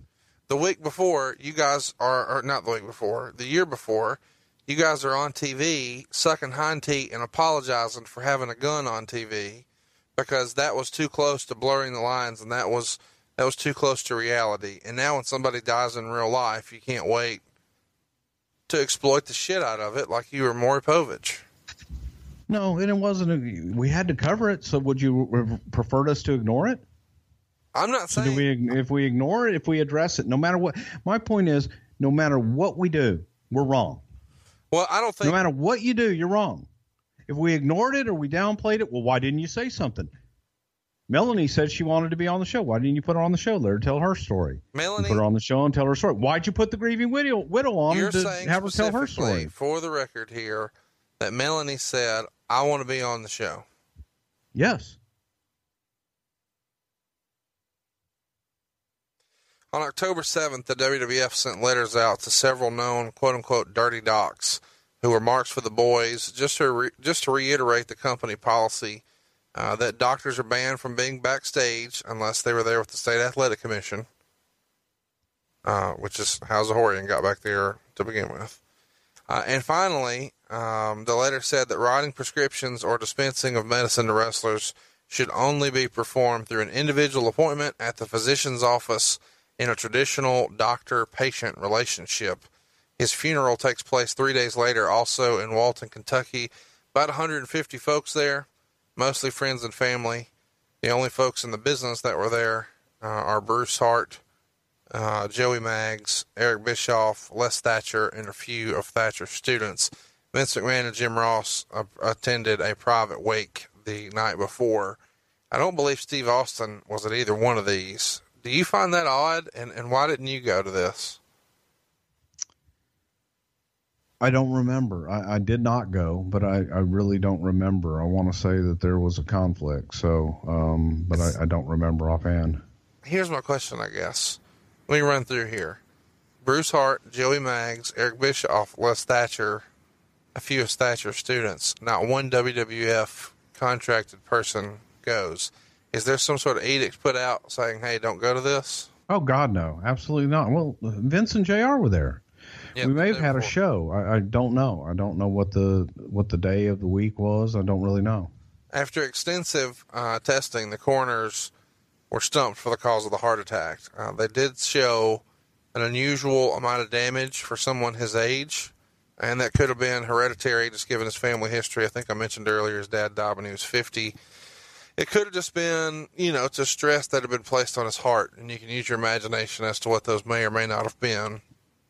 They did find prescription painkillers in his system, although not at any sort of dangerous level, uh, and no trace of steroids or any other illegal drugs at all.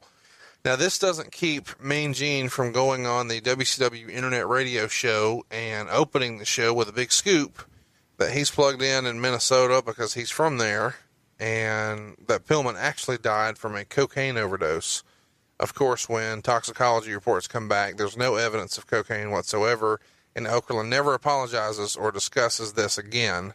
Ultimately, Did he actually say that on air? Yep. Well, I think the hotline Wow. too. The uh, the county medical examiners ultimately ruled the death to be natural causes due to heart disease. Um, right after When you when you have him on Flair show, did you ask him that question? I I didn't know it until I did research here, but I will ask him about it. All right, cool. I ain't scared of shit. I know. WC that ought to be a t-shirt, right? Uh, WCW right after this, dude, drug tests a bunch of dudes, uh, and about 30% fail, according to the reports. Um, those who failed only have to go to a one-day counseling session, and they're not suspended. Do you know what the WWF's uh, reaction was? Did you guys drug test anybody? Or was it just time to get to the building? Who gives a shit? We drug tested guys all the time. I mean, they had random drug tests all the time. But there wasn't like I know you guys sent out like letters to Dirty Docs right then, but did you do like a mass drug testing? Like I said, I mean, they they did all the time. So uh, right after that, I don't think so. I don't really remember. So I, I don't want to say yes or no. I don't know. Some weird, um, weird, weird stuff in Brian's life. You know, we talked about, you know, one of his baby mothers, uh, baby mamas, um, committing suicide.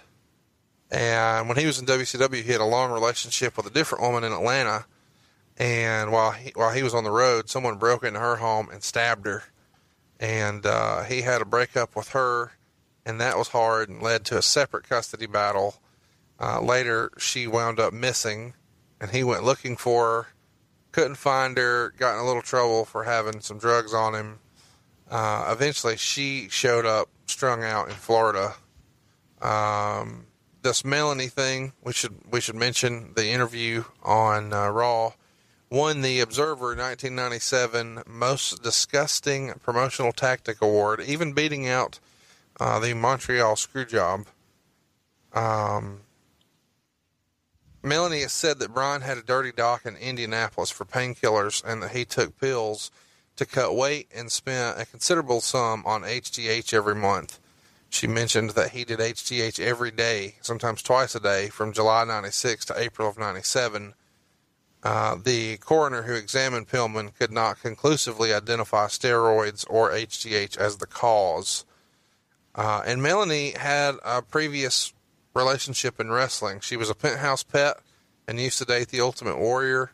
Uh, Pillman saw her in a magazine, started pursuing her, and then married her in March of '93. Uh, we ran through uh, all of the kids and what that situation looked like. His son Brian grew up to play football in high school and graduated in 2011.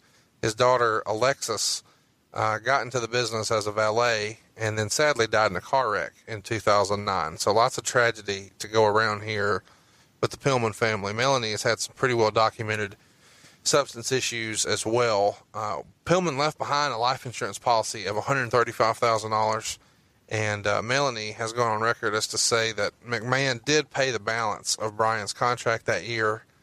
Uh, they held a memorial show, a house show, on January 31st of 2008 in Cincinnati, and McMahon sent a $65,000 check for that. That show drew 7,700 folks and a gate of about 133,000.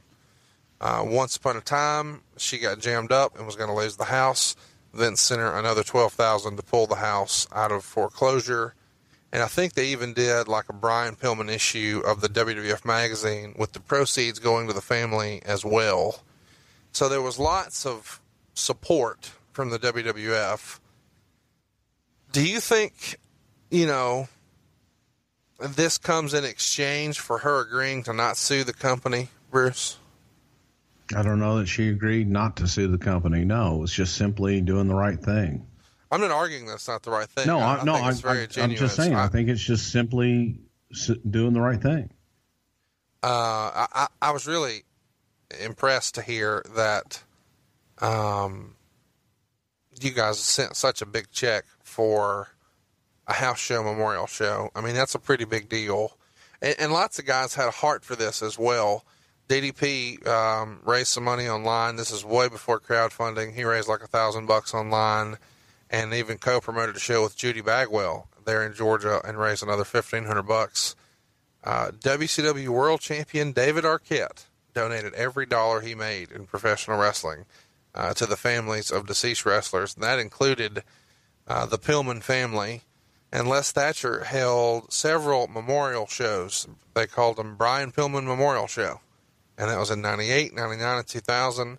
And man, everybody was there. Eugene, Shark Boy, Al Snow, Candido, Benoit, Jericho, Terry Taylor, Tom Prichard, Road Dog, Mankind, D'Lo, Konnan, Mysterio, Malenko, Rico, Palumbo, O'Haire, the Harris Brothers, Kidman, Disco, Hugh Morrus, Vampiro, Regal, DDP, Shane Douglas, Raven, Justin Credible, Perry Saturn, Eddie Guerrero, Nigel McGuinness, Randy Orton, the Haas Brothers, Bobby Eaton, Steve Corino, David Flair, Mark Henry, Lita, Victoria, Evan Karagias, the Hardy Boys, Kanyon, Edge, Christian. Uh, Pillman meant a lot to a lot of people, and they all came out to support it.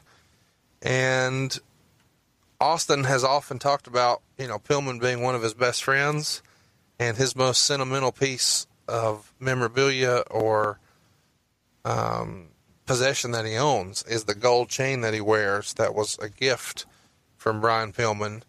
And he talks about how Pillman would travel with a dictionary book to grow his vocabulary and a lot of people have talked about how much he studied old tapes, just a student of the game, whether it was Buddy Rogers stuff or Pat Patterson stuff, even memorizing a bunch of parts of Thesz's book.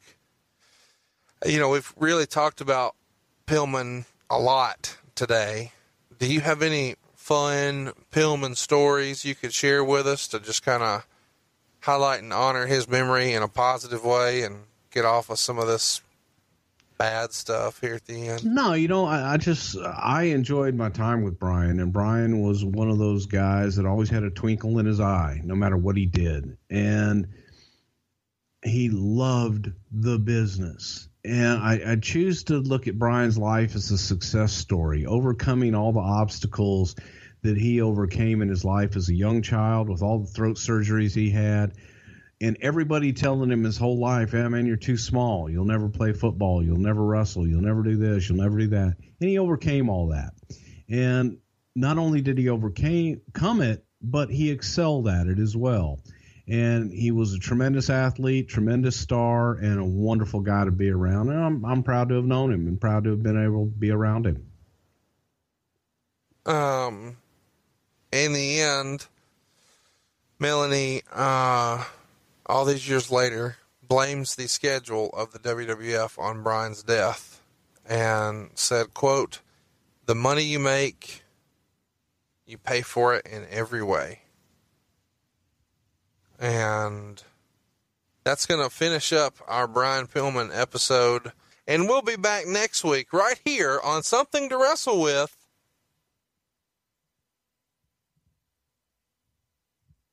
Bruce Prichard. You shut your whore mouth. That's my line. John brings his skewed sense of humor. Jeff brings tips to cut strokes off your next round. Together, it's those weekend golf guys. They'll pay a lot of money to PXG and Titleist and Callaway and on and on and on, right? How many yards do you think you're going to pick up with that extra driver? I think I can get an extra 5 to 10. What if I give you 15 to 20? you pay me more. Jeff Smith right? teaches on the sliding scale. those weekend golf guys, the podcast, part of the Bleav Network. Just search B L E A V on YouTube or wherever you listen.